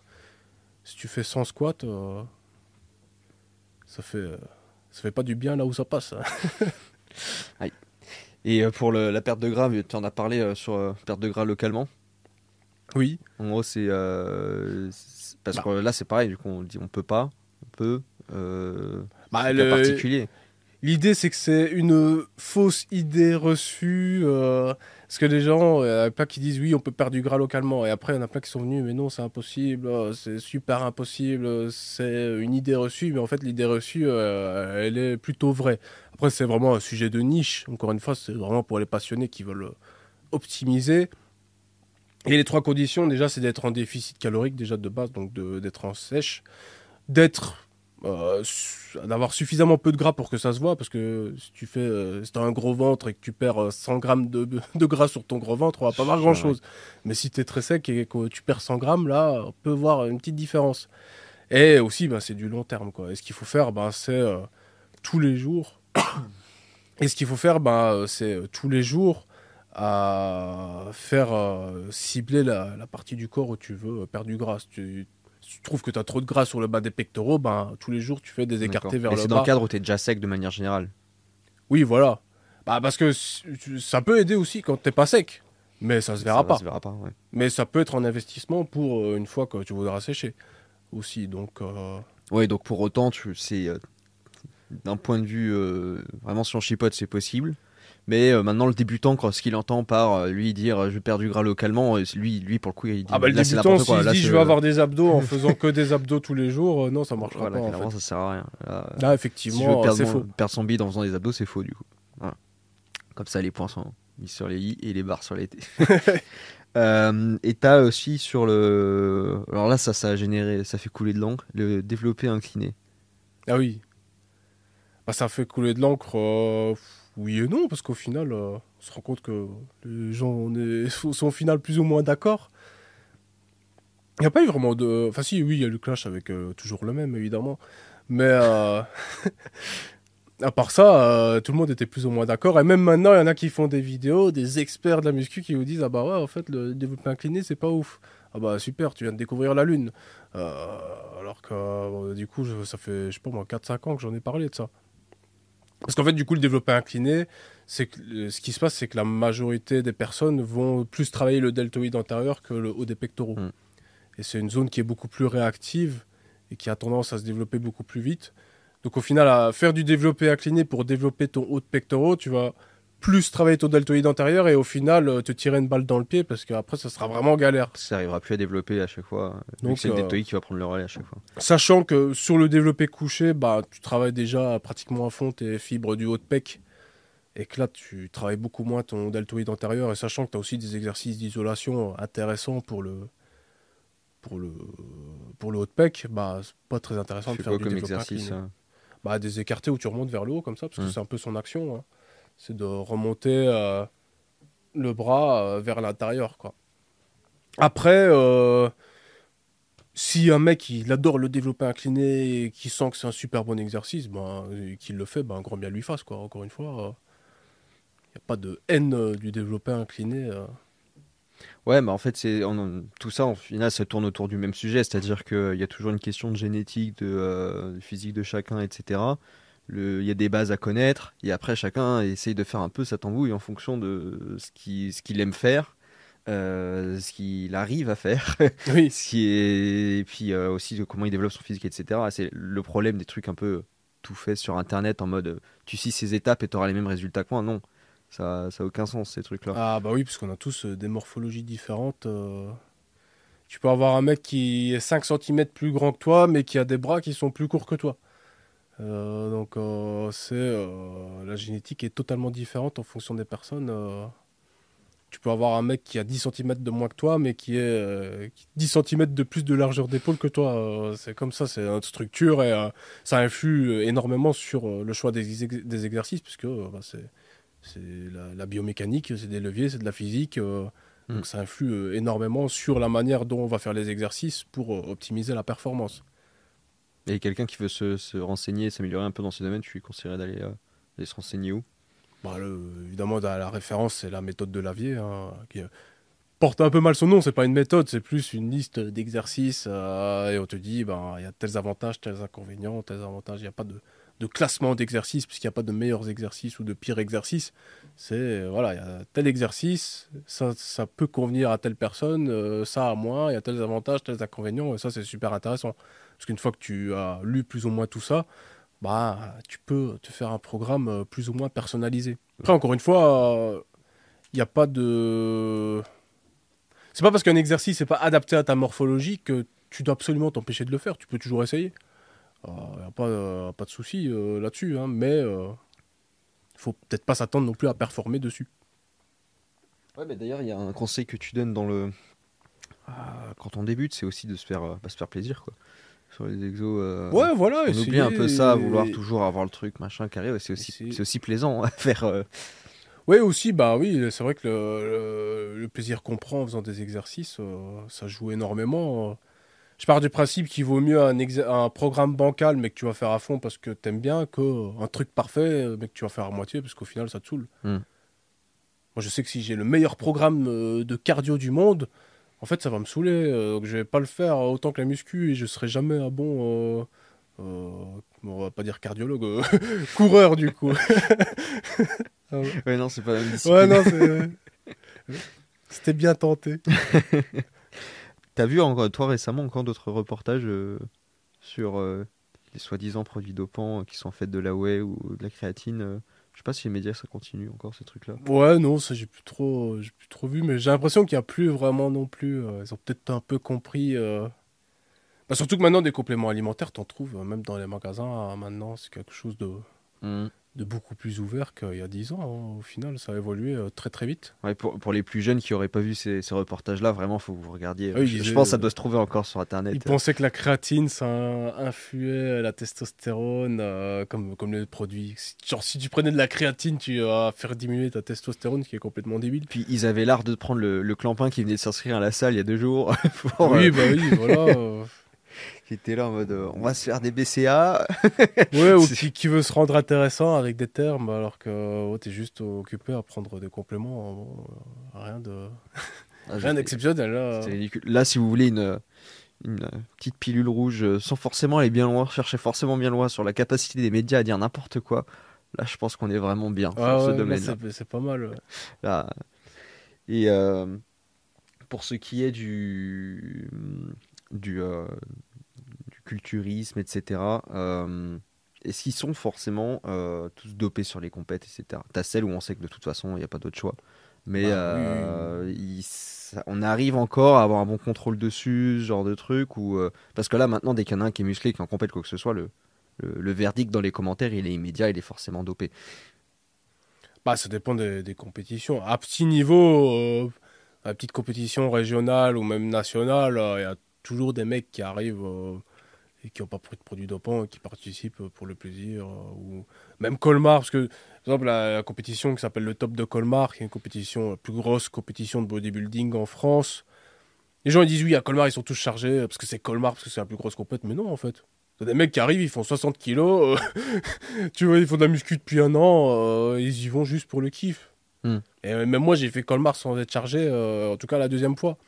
Donc, euh, il y a, il y a- comme je dis, il n'y a, pas un contrat, il n'y a pas une clause euh, comme quoi on est obligé de se doper. Maintenant, c'est sûr que Mister Olympia et tout, Ouais, bon, là. euh, il n'y a pas de doute. Mais, euh, Et par contre, les contrôles, bah, il y en a parfois. Moi, une fois, j'ai emmené un élève à une compétition. Et euh, il y avait un contrôle antidopage. Du coup, ils prennent dans la liste des participants euh, des gens au hasard. Et quand ils ont appelé les, les- les mecs pour le contrôle, euh, ceux qui n'étaient pas chargés, ils ont été fait leur le contrôle. Ceux qui étaient chargés, ils sont partis. Et ils participent pas à la compète. Voilà. Ça s'arrête là. euh, donc, euh, Hmm. Même à Colmar, il y a contrôle antidopage, mais en fait, il n'y a jamais personne qui rentre dans la pièce. ça, ça me fait rire à chaque fois. Il y a une pièce, il est marqué contrôle antidopage, il n'y a personne. Je crois que tu rentres dans la pièce, il n'y a rien, en fait. C'est un bureau vide. Mais il y a- oui, parfois, il y a des associations, euh, ou même carrément des, des trucs d'État qui peuvent venir euh, vérifier, mais c'est tellement rare. Puis le bodybuilding, c'est tellement un sport de niche. Est-ce qu'ils vont aller s'embêter euh, Ouais, mais assez ironiquement, euh, il est de niche et limite euh, dans le grand public, c'est assez triste, mais on entend parler euh, limite que à ces occasions-là. Bah oui, parce que par exemple, les joueurs de foot, euh, ils sont pas très clean, hein, mais là, il n'y a pas, bizarrement, euh, Ah ouais? Bah, il n'y a, pas de contrôle, il n'y a rien. euh. Pourtant, les mecs, ils ont parfois des conditions physiques de ouf, ils font des perfs de ouf, euh, tapent des crises cardiaques sur le terrain. euh. Tiens, pourquoi? C'est bizarre, le mec, il est en pleine forme, il court, il, il tape une crise cardiaque. Je le connais pas beaucoup, hein. Euh. Donc, euh, bon, Et ça pourrait être quel genre de, de produit qui pourrait... bah, des produits pour améliorer le cardio. euh. Bah, le clenbuterol, c'est très mauvais pour le cœur, mais ça améliore le cardio. On a beaucoup qui en prennent aussi dans le cyclisme. Euh, ça augmente euh, le nombre de pulsations minutes, la sécrétion d'adrénaline. Ça augmente la pression sanguine. euh. Donc ça augmente le cardio, par exemple. Bah, Il y a le PO aussi. euh. amphétamines, Bah, après, plein de faut- trucs. Hein. De toute façon, après, même si on s'améliore aussi sur les connaissances ou quoi que ce soit, à partir du moment où on bat record sur record toutes les années dans tous les domaines. Ah bah oui. il- D'ailleurs, on arrive, il y a des études qui sont sorties là-dessus. On arrive très facilement à voir à partir de quand les premiers stéroïdes anabolisants ont été euh, euh, utilisés dans le sport, parce qu'au final, c'est à partir d'une telle année, je crois, c'est en 52, 1952, où bah, à partir de là, on a commencé à battre les records chaque année. Ouais. Et donc euh, bah là, il n'y a pas de doute en fait. euh, Oui, il n'y a pas que les histoires de méthodes d'entraînement. et, euh, À partir de là, on savait que euh, les sportifs, ils, ils se chargeaient quoi. C'était euh, bah, les Russes et euh, les Américains. Après, une question philosophique de fond aussi, c'est-à-dire que les gens veulent à chaque fois. euh, parce qu'il y a la critique de dire oui, ils sont chargés, ils sont chargés, et puis il y a même un- parfois un fond de, de jalousie aussi dedans. Mais, euh, entre guillemets, si à chaque fois le niveau était le même, ça- tu vois, il y a un petit peu aussi cette question-là, c'est que les gens ils veulent aussi voir qu'à chaque fois ça va toujours plus loin. Bah oui, oui. C'est- un peu comme les sports automobiles, ça aurait été chiant que ça évolue pas, quoi. Oui. On connaît pas euh, des gros V12 euh, bien polluants. euh. Donc là, au final, bah, c'est pareil, mais pour euh, l'être humain, quoi. Le dopage, c'est un peu d'optimisation. On essaie de, de booster l'être humain. à- On n'est pas au bout de nos, souvenirs, euh, de nos souvenirs, de nos surprises, parce que euh, bientôt, il y aura les dopages carrément génétiques, euh, l'ingénierie génétique. Oui. euh, Ah oui, c'est vrai, je sais pas quand ça va être traité ces trucs-là. ouais. Bah, c'était déjà en cours. Moi, on a parlé déjà à l'école, déjà il y a 10 ans, quand on foutait la merde. Du dopage, euh, de l'arrivée euh, progressive de ça. euh. Et il y a des. Je sais pas, il y a des. Des Bah, pour l'instant, de- c'est plus des de- expérimentations. euh. Ouais, mais il y a pas. Est-ce qu'il y a des sortes de collectifs qui existent qui surveillent ce genre de trucs déjà ou pour c'est vraiment. Non, euh, pour l'instant, c'est tellement pas développé. euh. Parce que ouais, c'est vrai que ça, j'avais pas du tout pensé, ça peut devenir un sujet ça. Oui, bah, ce sera, je pense, encore un, un peu dans, dans quelques temps, quoi. Bah, là, on peut commencer à les faire un petit peu, tu vois. Après, il faut le- leur laisser le temps de grandir, de devenir adulte. T'as quelques décennies, on en Ouais, reparlera. puis euh, même une fois adulte, il y a toujours moyen de. Ouais. De doper la génétique, quoi. Puis après, il y aura l'humain augmenté, des technologies et trucs comme ça. là, je sais pas où ça ira. Bah, euh, on va éviter de dire le nom, mais le truc où il faut faire 3-4 doses pour éviter d'avoir le rhume, euh, c'est déjà un peu euh, du- de l'ingénierie génétique. C'est-à-dire qu'on envoie un code à une cellule et on lui dit, ben fais ça. Hmm. C'est très différent au final des, des précédents euh, trucs où là, on envoyait un virus qui était pratiquement crevé pour apprendre au système immunitaire comment se battre contre. Là, on dit aux- à nos cellules, fais tel truc. On lui envoie le code, c'est comme si tu injectais un code.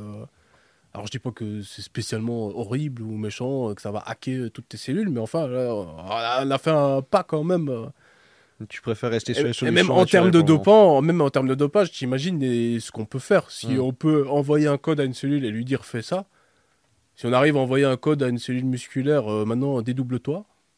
Parce qu'on sait que ça c'est un processus qui est très lent. Par exemple, la séparation euh, des, des cellules musculaires, c'est quelque chose qui est euh, possible, mais qui est très lent, qui est surtout quand on est enfant et qui à l'âge adulte euh, est très lent. Mais si maintenant on arrive à multiplier ces fibres cellulaires en leur envoyant, en faisant une injection avec un code, euh, on passe un cap quoi. Donc là, ça commence dans le domaine médical, et puis bah à chaque fois après, ça va finir par Il y aura déborder. toujours des gars qui vont avoir l'idée de se dire euh, euh, tiens, si je l'essayais bah oui, pour autre chose. Alors un autre sujet aussi que je voulais aborder avec toi, un, autre micro sur le sujet si je peux dire ça comme ça.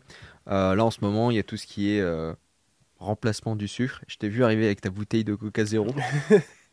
De temps en temps, euh, il y a quand même des phosphates dedans, mais mais euh, du coup ce qui est du euh, édulcorant, tout ça, euh, est-ce que on peut quand même se les prendre même en diète, machin?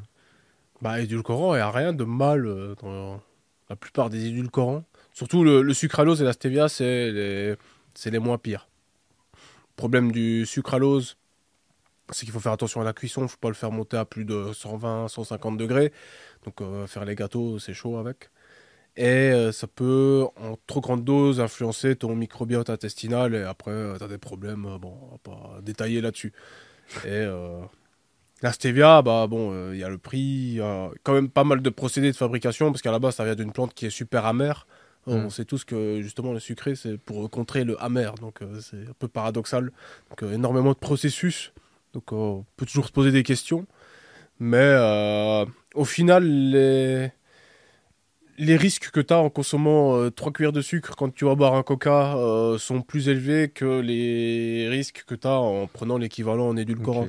Donc, c'est pas si horrible. Donc, dans tous les cas, si le gars, tu, si tu pars du principe que de toute façon, les sodas, si tu arrives à en boire, s'il prend les sodas zéro, c'est quand même mieux. Euh. C'est mieux que rien. Et ça peut aussi augmenter la faim parce que rien que le fait d'avoir le goût sucré, le cerveau il se dit bon ok là je reçois de l'énergie euh, super top, donc euh, on va donner. Et puis après bah, en fait il n'y en a pas de l'énergie. Hmm. Donc après tu as une dette. Donc là ça peut donner faim aussi, ça peut augmenter un peu la faim sensiblement. Ça fait une sorte de dépense d'énergie en gros. C'est ça que tu. Oui, Gundil, en plus, il en parlait. Par exemple, dans les entraînements, en fin de sèche, ça peut être intéressant de mettre un truc sucré, édulcoré dans sa boisson. D'accord pour avoir plus d'énergie. Mais bon, tu fais ça, tu as une dette après, faut pas l'oublier. Ok. Euh, plus de faim, euh, risque de malaise, d'hypoglycémie vraiment plus sévère. Donc il euh, faut quand même faire attention. Mais bon, on reste quand même dans des trucs entre guillemets naturels. Et ça n'a aucun impact sur ce qui est insuline, comme ça, ça. non, pas spécialement. Les impacts sont très faibles, hein, négligeables. Ok. Parce que ça aurait été un peu nul si derrière. Euh, justement, c'est l'inverse, parce qu'en fait, quand tu prends l'édulcorant, ton cerveau il croit que tu as de l'énergie, tu dépenses plus d'énergie, ensuite tu as une dette. Donc quand il y a une dette, euh, c'est du glucagon en fait que tu vas libérer, donc l'opposé de l'insuline, pour euh, aller pomper dans le gras et fournir l'énergie que en fait t'as pas eu, parce que ton cerveau il s'est fait avoir. Donc c'est plutôt l'inverse en fait, mécaniquement parlant. Après les études, toujours très difficile de, de mesurer euh, des hormones comme ça euh, et d'avoir un résultat fiable. Hmm. Et tout à l'heure, hors caméra, tu me disais que sur le sel, euh, c'est très très mal compris l'utilisation du sel, est-ce qu'il en faut, est-ce qu'il en faut pas, etc. Tu peux, c'était intéressant ce que tu me disais, est-ce que tu peux détailler un petit peu pour les gens qui écoutent? Bah Oui, puisque par exemple le sel, on pense tous que ça va augmenter l'hypertension, comme j'ai dit plutôt dans la vidéo. Ce qui va augmenter l'hypertension, c'est de faire super attention au sel tous les jours, et puis un jour tu vas manger un truc super salé, et puis là, bah effectivement ton corps il va pas comprendre, tu vas déséquilibrer tes électrolytes. Donc là, effectivement, hypertension, tu as soif parce que tes cellules se déshydratent. Mais euh, il vaut mieux manger, c'est pour ça, il vaut mieux manger beaucoup de sel, mais de façon euh, totalement régulière, euh, que manger peu et puis d'un coup manger énormément de sel. Ou ne pas manger assez de sel, parce que ça c'est possible aussi. Donc, dans l'alimentation, on en a suffisamment, je dirais, euh, quand il fait pas trop chaud, mais si on a tendance à transpirer beaucoup ou si on fait du sport, tout simplement, il vaut mieux peut-être avoir un petit entre guillemets supplément euh, de sel. Euh, pas de problème à saler un peu ces aliments, quoi. Ok. Bah, après, c'est surtout aussi si tu bouffes, bah, on en revient, hein, la, bouffe industrielle, etc. Là, oui, là, il y a peut-être beaucoup. Je dis pas qu'il faut manger 15 grammes de sel par jour, qu'il faut manger du sauciflard tout le temps, mais il n'y a pas trop de soucis à saler. Et on dit euh, que le sel fait de la rétention d'eau, mais euh, ce qu'on oublie, c'est que pas assez de sel, ça fait aussi de la rétention d'eau, dans une moindre mesure, mais euh, c'est possible aussi. Et sur, les, sur tout ce qui serait complément alimentaire, etc., tu mettrais, pas forcément pour un débutant, mais je dirais de manière générale, toi, les trucs qui seraient essentiels selon toi? Bah, vitamine D, c'est une des grandes bases évidemment à prendre tous les jours. Hein. Si ton médecin dit oui, prends une ampoule de vitamine D en octobre, qui va en plus complètement déséquilibrer de sa part en, calcium, parce que c'est un peu lié à, du calcium. Euh, c'est complètement bête. Donc, euh, apporter de la vitamine D euh, de façon régulière, surtout en hiver, en été, t'es pas toujours obligé, surtout si tu t'exposes au soleil. Ça dépend où t'es, quoi. Oui, voilà. et bah, oméga 3, magnésium sur, sur la vitamine D3, euh, j'avais même entendu, euh, je sais plus du tout, j'ai entendu ça. Bah, c'est peut-être de Lavier qui en avait parlé. Sur le, par exemple, sur le, problème que ça posait avec les peaux noires, qui du coup en, produisent, empêchent la production suffisante de vitamine D3. Alors en Afrique, ça pose aucun problème parce qu'il y a le soleil tout le temps. Oui. Euh, mais quand tu es à Paris, quand tu es à New York, là, c'est un vrai problème. Et en termes de, termes de santé, sur le long terme, c'est un vrai problème. Et du coup, je crois qu'il disait qu'effectivement, bah, si tu la, si es, de peau noire et que tu vis dans des zones comme ça où il n'y a pas beaucoup de soleil, tu as besoin d'un complé de complémenter hein. d'autant plus oui, d'autant plus, la vitamine D3. C'est vraiment, euh, c'est encore des trucs qu'on ne connaît pas très bien, mais euh, ça fait partie des, des inégalités. Euh. bah, s'il y a eu ces changements physiques, c'est qu'il y a des bonnes raisons, quoi. ils avaient qu'à ramener le soleil. en plus là, on peut plus chauffer à plus de 19 degrés. Donc, euh, du coup, on a dit vitamine D3 pour oméga 3. L'oméga 3, c'est euh, toujours en équilibre par rapport à l'oméga 6. Euh, les oméga 3 et Ouais. 6. Bah, oméga 6, en fait, on en a beaucoup via l'alimentation. Et oméga 3, on n'en a pas beaucoup parce qu'on peut pas tous euh, manger du saumon tous les jours. euh, on travaille pas à l'assemblée. Enfin, on plante pas à l'assemblée. donc, euh, on peut pas. Donc, euh, oméga 3, c'est bien parce que ça permet de rééquilibrer. Parce que pour bien faire, il faut un ratio d'au moins un oméga 3 pour 4 oméga 6. Donc, euh, l'avantage de la supplémentation en oméga 3, euh, bah, c'est que ça peut rééquilibrer ce ratio-là. Après, encore une fois, c'est mal compris. Il vaut mieux avoir moins d'oméga 3 et d'oméga 6, mais d'avoir un bon ratio, que d'avoir un ratio tout pourri et beaucoup d'oméga 3 et beaucoup d'oméga 6. Mhm. Donc, euh, quand l'apport en oméga 6 est élevé, tu le vois parce que tu te renseignes sur ce que tu manges, en fait, euh, peut-être avant de bourriner les oméga 3, euh, peut-être virer des sources d'oméga 6, tout simplement. C'est déjà une bonne démarche. D'accord. Donc, et les oméga 6, oméga 3, tu les trouves dans quel aliment? En oméga 6, ça va plus être euh, les huiles, euh, les, les arachides, euh, les trucs comme ça, le gras euh, de la viande et tout. Oméga 3, c'est plus vraiment dans les trucs un peu plus nobles, genre saumon, éventuellement macro, mais macro en boîte, bon voilà quoi. c'est pas- Les avocats aussi, je crois. euh, Ouais, ouais, avocat aussi, mais avocat, il y a beaucoup d'oméga 6 aussi. D'accord. Vraiment, les meilleurs trucs, c'est les poissons, c'est bien connu. Ok. Bah, pour un quelqu'un qui ne mange pas, du coup. De quoi Pour le gros viandard qui mange pas jamais de poisson, pour le coup, lui. Ah, euh, bah, euh, le poisson, c'est bien quand même. hein, euh, On n'est pas au niveau de l'insecte. Alors, moi, j'aime bien, de temps en temps, un peu de truite ou quoi. Surtout juste bien grillé sur la peau. Et puis, ah oui, il faut manger la peau aussi en plus. Donc parfois, c'est problématique parce que ben, quand tu fais quand une sèche. Ouais. euh, la peau, c'est ce qui contient le plus de gras. Mais euh, c'est bête aussi en même temps de jeter le, le truc qui va te nourrir le plus, où il y a du collagène en plus, plein de trucs. donc, parfois, c'est difficile aussi vis-à-vis de la diète. euh. Et, là, donc, le, le fait d'équilibrer oméga 3, oméga 6 sur la santé, sur ton corps, ça va avoir quoi comme impact? Bah, en fait, les oméga 6, ils ont des effets qui sont bénéfiques, mais quand t'en as trop, euh, ça va se retourner un peu contre toi, quoi. Donc, ça peut avoir des, des- des- des effets oxydants ou quoi, euh, que les oméga 3 peuvent contrer. euh. Et les oméga 3 et les oméga 6, ils ont des effets qui sont parfois complètement opposés et qui sont parfois complémentaires. Donc, euh, et ça joue à énormément, sur énormément de choses, euh, mais notamment euh, la testostérone aussi, euh, Hmm. le cerveau, la santé du cerveau. Mais la, la- la vitamine D aussi, du coup, pour la testo. Oui, la vitamine D, encore une fois, c'est un truc à tout faire. Mais après, tout est lié. Parfois, on pense qu'il y a un complément magique qui va booster la testostérone, alors que c'est le résultat global. Mhm. Si au final, tu as tout qui est au vert et que tu as une petite carence dans un truc, c'est pas si horrible. Donc, euh, faut pas euh, prendre à fond, par exemple, du tribulus, soi-disant pour booster la testostérone, alors que ça marche pas. Alors qu'à côté, tu es carencé en vitamine D, en oméga 3, parce que ça... là, c'est sûr que ça marchera pas. Et puis à l'inverse, si tu prends euh, tout ça, mais que tu fais jamais de sport, que tu bouffes de la merde et que tu dors pas, euh, Ah Bah là, oui, ça sert à rien là. Autant aller chez son psy, dire je vais changer de sexe et puis voilà, tu te l'injectes, ça ira plus vite. bah ouais, donc du coup, euh, voilà, c'est la logique. On a une pyramide, t'as la première base, puis une fois que t'as celle-là, après tu peux essayer d'optimiser au fur et à mesure, quoi. Bah, ça dépend comment tu vois la pyramide quoi. Donc en termes de nutriments, ils ont chacun leur utilité. euh, Non, mais ce que je veux dire, c'est-à-dire qu'en gros, tu vois, t'as- la base, c'est déjà d'avoir une bonne hygiène de Oui, vie. voilà, oui, dans ce sens-là. Voilà, oui, après, oui, c'est de oui. faire du sport, après, c'est de commencer à avoir des compléments, tu vois, c'est dans ce sens-là. De... Oui, oui, oui, oui, oui, oui, bah oui, dans ce sens-là, oui. Alors qu'il y en a, ils font la pyramide inversée, eux. Ils cherchaient d'abord le produit magique, et puis après, euh, ah bon, bah il marchait pas, je vais peut-être faire du sport. Oui, puis il y a le- il y, a le programme magique, euh, avoir des abdos en 5 minutes par jour. euh, Ouais. et au final, bah, ça marche pas. Ouais, clairement. Et euh, alors, du coup, on a dit vitamine D3, oméga 3. Euh, T'en rajouterais, d'autres? Bah là, c'est déjà pas mal. hein. Ok, c'est deux essentiels pour toi. ouais. C'est des- la base de la base. Ok. Euh, et sur euh, et donc alors là, on a parlé vraiment pour un gars muscu. Tu en, tu en recommanderais aussi pour des gars qui sont qui font pas de muscu, euh, qui ont une hygiène de vie correcte, tu vois, qui, mais juste c'est pas des gars de la muscu, etc. Tu euh, Peut-être magnésium un peu moins, parce que le magnésium, on a des pertes quand on s'entraîne. On en a aussi plus besoin, parce qu'on se fatigue plus nerveusement et tout. Et le magnésium, c'est c'est un minéral qui intervient à ce niveau-là. Donc, mais oui, effectivement, oméga 3, euh, vitamine D. Vitamine D, c'est tout le monde pour bien faire. Euh. Mm.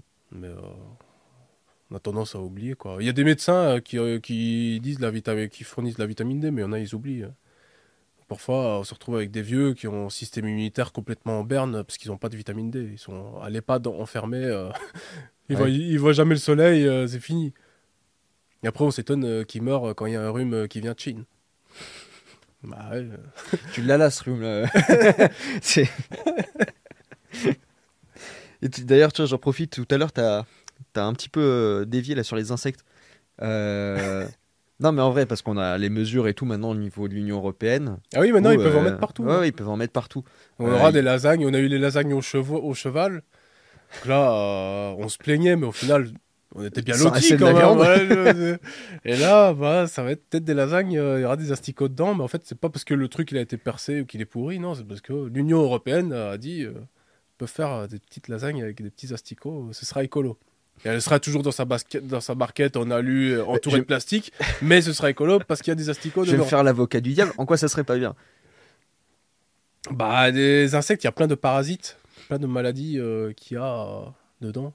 J'avais fait une story là-dessus il y a, il y a pas si longtemps, donc je me rappelle de mes arguments qui on peut les penser comme on veut, mais je sais pas, est-ce qu'il vaut mieux tuer un bœuf ou un cheval ou euh, tuer euh, 50 000 insectes pour avoir le même équivalent du bœuf d'un point de vue éthique Ouais. Et pareil, les, les, les élevages industriels, les insectes, on pourra jamais faire des, des grillons élevés en, en plein air. On va pas courir dans un champ pendant des heures pour choper des grillons. Effectivement.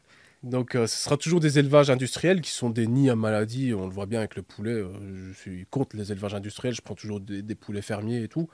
Euh, mais là, pour le coup, pour l'élevage industriel, euh, enfin pour l'élevage d'insectes, on n'a pas le choix de faire de l'industriel. Ouais. S'ils seront dans des aquariums, euh, ça va être des nids. euh, je me demande ce qu'on va trouver comme, comme maladie. Ça, va être, ça promet d'être marrant. Ouais, Enfin, effectivement. marrant ou pas, mais. Quand on aime bien la biologie, les trucs comme ça, c'est toujours assez marrant de voir ce qui peut sortir de la nature quand on la traite assez mal, que ce soit des insectes ou des poulets. Ouais, et là, les poulets, jusqu'à présent, on sait déjà, entre guillemets, euh, ce qui nous attend, puisqu'on le fait depuis un moment. Les insectes, on sait pas encore. Ah bah là, on va trouver des joyeusetés. hein. Puis même déjà de base, il y a des parasites dedans qu'on connaît pas. C'est un domaine qui est pas très. Même des insectes, on découvre encore des espèces d'insectes maintenant. On découvre plus des espèces de poulets. Genre maintenant, euh, poulet, on sait qu'un poulet, c'est un poulet. Hein, des grillons, des asticots, on trouve plein de variétés différentes. euh, encore Mhm. maintenant, avec euh, bah, leur lot de bactéries et de virus qui leur sont propres. Donc, euh, bon, bah voilà, bonne chance à ceux qui vont manger euh, des insectes. Et en plus, ils sont, ils seraient, ça veut dire qu'ils seraient foutus de nous les mettre dans des trucs comme ça. Tu pensais que d'habitude, t'achetais ton petit, euh, ton petit euh, steak vegan? Ah bah oui, là, ça va être. Et hop, un petit steak de grillon. Euh, D'ailleurs, en plus, euh, il y a une vraie question là-dessus sur le fait d'appeler ça de la viande. Euh, je trouve il y a tout un jeu sur la Il terminologie. faut confondre euh, viande Euh, et identité de viande. Là, mais tu vois, euh, par exemple, sur la question de faire des trucs en, au des steaks de soja. Oui. C'est- des steaks de soja, du coup. C'est pas. bah de- non, c'est pas de la viande. C'est pas de la viande. C'est pas logique d'appeler ça euh, de la viande. c'est un produit carné, tu vois, pour moi. la viande. Si- c'est pas carné, c'est pas. Et là, tu vois, c'est des coups marketing comme ça dans tous les sens. euh, euh, Pourtant, les gens, ils savent que l'industrie agroalimentaire, c'est pas net. Ah bah non, et là, en plus, en ce moment, il y a Lactalis qui passe au tribunal pour la- l'affaire du- de la salmonelle. euh. Mm. Pendant ce temps-là, tu as des influenceurs qui font de la pub pour de la whey qui vient de Lactalis. voilà, chacun son truc. Les marques à éviter. euh, Ouais, euh, je peux pas trop m'exprimer là-dessus. euh. Surtout que là, je vais bientôt sortir ma marque. Et là, on est sur un...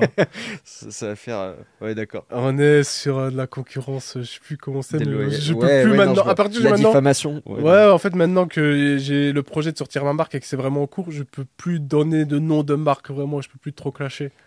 Mais il y a une marque très connue en France, enfin qui est belge, mais qui est très connue en France, que je prenais auparavant. C'était Lactalis. Je crois que ça l'est encore. Euh, voilà. Ok. Il y a un mec crois- musclé sur des gros pots, de des gros seaux blancs. Ouais, je, vois je crois c'est. Ok. Il n'y aura pas besoin de plus d'infos. Je pense que de toute façon, dans les commentaires, ils s'en occuperont eux-mêmes. Euh, mais euh, ouais, donc je disais ouais, sur l'agroalimentaire, de toute façon, je pense que tu, tu fais un micro-trottoir demain, tu vas dans la rue, tu demandes à n'importe quel Français est-ce que tu fais confiance à l'industrie agroalimentaire? J'en connais pas beaucoup qui diraient ouais, ouais, vas-y, y a pas de souci. Pourtant, la réalité, c'est que tous les jours, ce qu'ils achètent, Ah bah ils font après ils vont aller au Burger King euh, manger un truc, euh, tu, tu sais pas ce que c'est. euh. Ah ouais, clairement. C'est même plus de l'alimentaire au final, donc quelque part. Parce que au final, le fast-food, c'est. Après, euh, ils ont. euh, y a- y a- Alors, je dis pas que c'est que c'est génial, mais disons que je pense qu'on est moins pire que dans d'autres pays. C'est-à-dire que, Ah oui, euh, oui, oui. tu vois, typiquement, les McDo en France, quand ils ont essayé de s'installer en France, si je dis pas de bêtises, c'était la, la révolution. hein. Les- les- t'es- je crois je sais plus, j'avais vu une vidéo, de- ils essayaient de mettre un, un, Mac- un McDo euh, quelque part en, en région basque. tu vois, le, le McDo, ils, ont, ils ont foutu le feu. et donc, si tu veux, c'était pas très bien accueilli. Et, donc, euh, et quand tu vas dans d'autres pays, tu sais, toute la pub qu'ils font à McDo euh, de dire bah, nous, on les prend, euh, nos produits viennent tous de France, machin. les pommes, c'est les pommiers de Normandie. Bon, mais on va voir en tout cas ce, ce genre de discours. On va voir dans les autres pays, ils le font pas. hein. Ah bah oui, Alors, après, là-dessus, j'en reviens toujours à eux, mais je pense que les meilleurs là-dessus, ça reste les Italiens. Euh, Les Italiens, Domino's, ils essayent d'arriver, puis bah, ils ferment. Starbucks, ils arrivent, puis bah tu. Je comprends Mais Domino's, ça a même pas un goût de pizza, c'est un goût de Domino's en fait. Tu peux pas Ouais. euh, définir ça comme une pizza. Mais vraiment, je trouve là-dessus les Italiens. Et moi, je pense que les Français de. Je pense qu'ils avaient un peu ça, mais ils ont peut-être un peu abandonné le combat, mais on l'a eu. Ah ouais, parce que les. Français c'est des grandes gueules et puis voilà, euh, comme pour la réforme des retraites, euh, là ils sont là, ah c'est horrible et puis ça va passer et puis oh c'est des vacances, euh, on va emmener Titouan au camping et puis voilà ils auront oublié. Puis à la rentrée ils seront là, Ah, je suis pas content hein, mais ils continuent quand même. Ah, bah, Et cas- après ils voteront pour les mêmes dans 3 ans. Non, en tout cas, je pense que individuellement, il faut que tout le monde refasse. C'est pour ça aussi que je voulais faire ces épisodes avec toi. Et je pense qu'il y en aura d'autres dans, le même, euh, dans le même délire. C'est euh, d'essayer de sensibiliser un peu les gens à se prendre en main individuellement sur ces questions-là, sur la, sur la nutrition, sur le sport, sur ces trucs-là. Ah bah oui, Parce que qu'en fait, pas- tout dans l'environnement aujourd'hui qui est proposé que à portée de main naturellement est quelque chose qui est toxique en fait pour toi. Mais Euh, si en fait le gouvernement faisait si attention à la santé des gens et à l'obésité, en fait, il mettrait TVA par exemple à 20% sur la malbouffe et TVA zéro sur les trucs frais, les- la viande fraîche, les légumes. C'est tellement basique en fait. Mais non, en fait, ça arrange personne de, de faire ça. D'ailleurs, les, euh, en plus, les, trucs Nutri-Score, j'ai vu que c'est pas terrible. hein, les, euh, Ah bah non, t'as des plats préparés, Nutri-Score A. Ouais. Des frites, des frites, Nutri-Score A. Oui, mais c'est parce que c'est fait au four. euh. Bah attends, attends, Domi- je crois, vous pouvez vérifier. Je crois que c'est Domino's. Domino's Pizza, ils ont une pizza qui est en Nutri-Score A. Ah ouais? Ouais, je crois que c'est la pizza au poulet. Vu qu'il y a une- un stock de protéines énorme dessus. en Oui, il y a la beaucoup de proté- prod dans les, dans les pizzas. Voilà, et du coup, bah, le, le calcul, vu que ça fait des points positifs, fait que la pizza devient Nutri-Score A. Non, c'est... Et euh, pareil, tu te retrouves, je sais plus, il y a des céréales qui avaient en C, où tu as l'huile d'olive en E, ce qui est complètement Oui, idiot. bah oui. C'est sûr que si tu la bois à la bouteille, l'huile d'olive. euh, Non, mais pareil, t'as le chocolat noir. Par exemple, si tu prends du chocolat pur, euh, 90%, ce qui Ouais. est bon pour la santé, 2 carrés par jour, riche en magnésium, euh, plein de, de substances intéressantes. C'est bon aussi pour l'humeur, ça augmente la, la dopamine. Nutri-Score, euh, le pire Nutri-Score, euh, Z. Euh, de du saumon, du saumon, quand il y a un Nutri-Score dessus, c'est pied, c'est un mauvais c'est Nutri-Score parce qu'il y a des lipides. Alors qu'au final, c'est peut-être les meilleurs lipides que tu as possible euh, du marché, quoi. Donc, euh, c'est un peu débile, quoi. même quand on est. Moi, j'avais clashé direct le Nutri-Score dès que c'était sorti. euh, J'ai vu des plats préparés Nutri-Score. Ah, j'étais là. Ça n'a aucun sens, quoi. Mais en fait, c'est ça, c'est que ça prend pas en compte la, la qualité même de l'aliment, en fait. Et euh, Non, oui. si c'est transformé, pas transformé, ça, ça, ça joue rien du tout. C'est juste, ça fait des, des sortes de, de statistiques de comptage en fonction. Ça met des points négatifs quand il y a du sucre et du gras et des points positifs quand il y a de la protéine, quoi. Oui, oui. C'est tout. Puis les industriels, ils s'adaptent. S'ils voient qu'ils peuvent gratter euh, un meilleur Nutri-Score en enlevant 0,2 g de sel, en fait, ils le font et personne ne voit, euh, personne ne ressent. Et euh, bah voilà, ils ont du coup un meilleur Nutri-Score. Donc il y a eu plein de recettes adaptées, comme par hasard des nouvelles recettes meilleures euh, en goût, alors qu'au final c'est juste pour euh, essayer d'avoir un meilleur Nutri-Score. Ouais, c'est ça. Donc c'est une belle arnaque de plus. Oui, bah c'est de la bureaucratie quoi. C'est comme euh, boire debout. Non, c'était boire assis ou je sais plus quoi. euh, Pour éviter d'avoir le rhume dans les restos. euh, Voilà, c'est pareil. C'est parce que je mange Nutri-Score A. Ah bah là, je vais être en bonne santé. ah. Tu- tu- Quand tu manges sans le masque, ah bah. là ça va, le virus il s'arrête. Mais par ça. contre, au moment où tu as arrêté de mettre la cuillère dans la bouche, là faut que tu remontes parce que ça devient. alors là, si tu fais ça et qu'en plus t'as Nutri-Score A, là, c'est là, c'est top là. Aïe, aïe, aïe. et que tu cotises 44 ans, J'aimerais qu'on revienne un petit peu sur aussi toute la question euh, euh, mentale, parce que j'avais un. Après, on verra ce où, où le sujet nous mène. Mais euh, j'avais fait un. J'avais trouvé, trouvé une étude de Carnet et Masson en 2010 qui montre une corrélation claire entre un taux de testostérone et des décisions morales. Les personnes à haut taux de testostérone seraient davantage pragmatiques et utilitaristes. Est-ce que. Alors, il y a la testostérone en elle-même, mais tu vois, je me pose la question est-ce qu'il n'y a pas un fond aussi de. euh, bah, comment dire Un esprit malade dans un corps malade, tu vois De tout le monde aujourd'hui?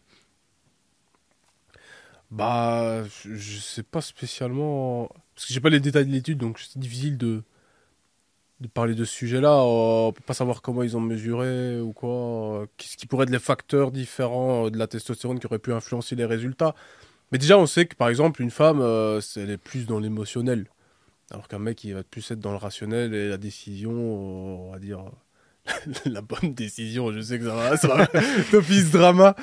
Non, mais on va dire, euh, c'est pas pas toujours la meilleure décision. euh, C'est pas une question de bien ou de mal, mais c'est une question de, de rationnel, genre de, euh, de la science. Mais euh, le rationnel, c'est pas toujours le meilleur non plus. Et donc, euh, bah, par définition, oui, on peut déjà voir que le taux de testostérone influe sur la manière dont on va se comporter. Donc, ça, le résultat, il m'étonne pas trop. Ouais, Peut-être que. bah, tu vois, même sur le Covid, ça se trouve. le côté hystérie. Qui s'est- là, tu vois, là, c'est pareil. Si on veut décontextualiser ce que La- je suis en train de dire. La, la chaîne, c'est terminé, là, les bâtisseurs. Mais tu vois, si on a toute une société qui est un petit peu dans cette logique, euh, qui est émotive justement sur les sujets et qui a plus cette part de pragmatisme, ah, c'est possible que, tu vois, sur on peut imaginer en tout cas si euh, une mauvaise santé générale, que ça puisse créer effectivement des impacts euh, différents même au niveau de la société, quoi. Oui, bah, bizarrement, c'est toujours les gens les plus détraqués qui font euh, les... les- qui font la morale, qui font la morale à tout le monde. Donc, euh, c'est, je, je sais pas. Par exemple, euh, l'humoriste qui, qui a fauché une femme enceinte, voilà. Il... Ah, Palman. Oui, voilà. Bon, si t'as envie de dire le nom, Bon, j'essaie d'éviter. euh, Bah non, mais euh, bah, de toute façon, ouais, c'est- bien connu. Pareil, il fait la morale sur le masque. euh, un mec très à gauche, évidemment, euh, il roule tellement à gauche qu'il a, il a percuté la voiture d'en face, donc il n'était pas dans sa voie. Bah voilà, il fait la morale. rouquin, politicien, qui fait la morale, oui, le féminisme et tout, il tape sa femme. Moi, jamais, jamais je vais taper ma femme. Jamais ça m'est passé par la tête. Donc, au final, c'est toujours ceux qui font la, la- la morale qui sont le, le plus détraqués. euh. J'ai j'ai des dossiers, mais je, je vais pas les dire. Parce que là, c'est- ça, ça partirait trop loin. aïe, aïe, aïe. à chaque fois tu, tu balances comme ça. J'ai des dossiers, t'as plein. mais on, non, on il saura y, pas. il y a des trucs, parfois, il vaut mieux que ça reste... euh, il vaut mieux rester en tombe. Mais euh, en tout cas, je pense que tu vois, si on mettait plus de gens au, au sport, à la muscu, et trucs comme ça, je suis, convaincu que ça aurait un impact bénéfique sur la société. Puis ça coûterait moins cher à la sécu, mine de rien aussi. Ah bah, carrément. Si, les gens ils sont en meilleure santé, euh, c'est, ça, joue, euh, ça peut jouer énormément, quoi. Rembourser la salle de sport serait peut-être plus malin que de rembourser, je sais pas, des séances de psy. euh. Parce que la salle de sport, ça te vide l'esprit, ça peut t'aider. Je dis pas que ça peut guérir genre la dépression de, de, de faire du sport, mais ça peut être un facteur qui peut aider euh, à guérir, tout Mm. à fait. Le fait de mieux te sentir dans ton corps, euh, et même ça agit sur tes hormones, ça peut agir sur ton comportement à long terme. Puis bah avoir une hygiène de vie au moins potable, euh, je pense que ceux qui font euh, qui veulent au moins progresser un minimum dans leur sport, et ils ont quand même déjà euh, un assainissement basique de la diète, comme je dis dans la vidéo sur les débutants. Ils essaient de faire un peu mieux, et puis ça joue énormément sur la santé. euh. Et toi d'ailleurs, sur la... t'as fait comment pour te discipliner au début? T'as eu des astuces, des trucs euh, pour retenir tes diètes, les trucs comme ça euh, Ou c'était juste du pur mental euh? Moi, la diète au début, c'était n'importe quoi. Enfin, je mangeais comme tout le monde, sauf que je faisais de la muscu euh, et du sport, et que enfin, ça marchait parce que ben, c'est quand même mieux que rien. Mm. Et que j'avais diminué les quantités, donc j'ai perdu du poids. Mais fatalement, quand j'ai commencé vraiment à, à plus progresser, à vouloir devenir plus musclé, c'est là que tu dis oui, bon, en fait, il faudrait que je mette un peu plus de protéines. euh, Que du coup, à côté, j'enlève euh, un peu plus de gras, de, sucreries que je pouvais manger au- auparavant. Donc, euh, c'est là que tu commences à triturer ta diète. Au début, tu ajoutes de la viande, du fromage blanc, euh, t'enlèves euh, un Twix, ensuite t'enlèves encore plus de trucs. et après, tu te réveilles et tu manges du riz, du poulet, des fruits, et t'évites tous les additifs. Mais ça fait, ça te manque pas, toi, justement, d'avoir bah, ce plaisir, par exemple, le saucisson, la binouse et le fromage, tu vois Bah, une fois par semaine, euh, moi je suis pas contre, hein, franchement, euh, j'ai pas de problème avec ça. euh, tous les samedis, je fais un shit. Là, samedi, si bah, c'était un burger, j'ai fait un burger avec des frites Nutri-Score A. Donc, les frites au four Nutri-Score A, justement, avec un burger. euh, week-end prochain, ce sera peut-être une tartiflette, mais là, il commence à faire chaud pour les tartiflettes, ça commence à faire Il meilleur. n'y a pas d'époque pour les tartiflettes. Donc voilà, après, j'essaie toujours de faire des trucs maison, j'aime pas tout ce qui est fast-food, McDonald's, Burger King, euh, je déteste. D'accord. Donc, euh, j'aime pas vraiment. Le seul fast-food que je peux tolérer, à la limite, c'est KFC. Je trouve que c'est le moins pire de tous, mais le reste, euh, Hmm. j'aime pas du tout. Donc, je fais toujours des trucs maison, parce que j'aime bien cuisiner. euh. Je fais des pizzas maison, de lasagne maison. Faudra regarder KFC leur bucket, le Nutri-Score. Je suis- sûr, en tout cas, il est pas, il doit pas être si dégueulasse en vrai. Ouais, mais après, tu rajoutes la sauce euh, Too Hot For You, là, super grasse, et puis voilà. Les, les trois sauces euh, barbecue, euh, c'est ça. hein. nickel.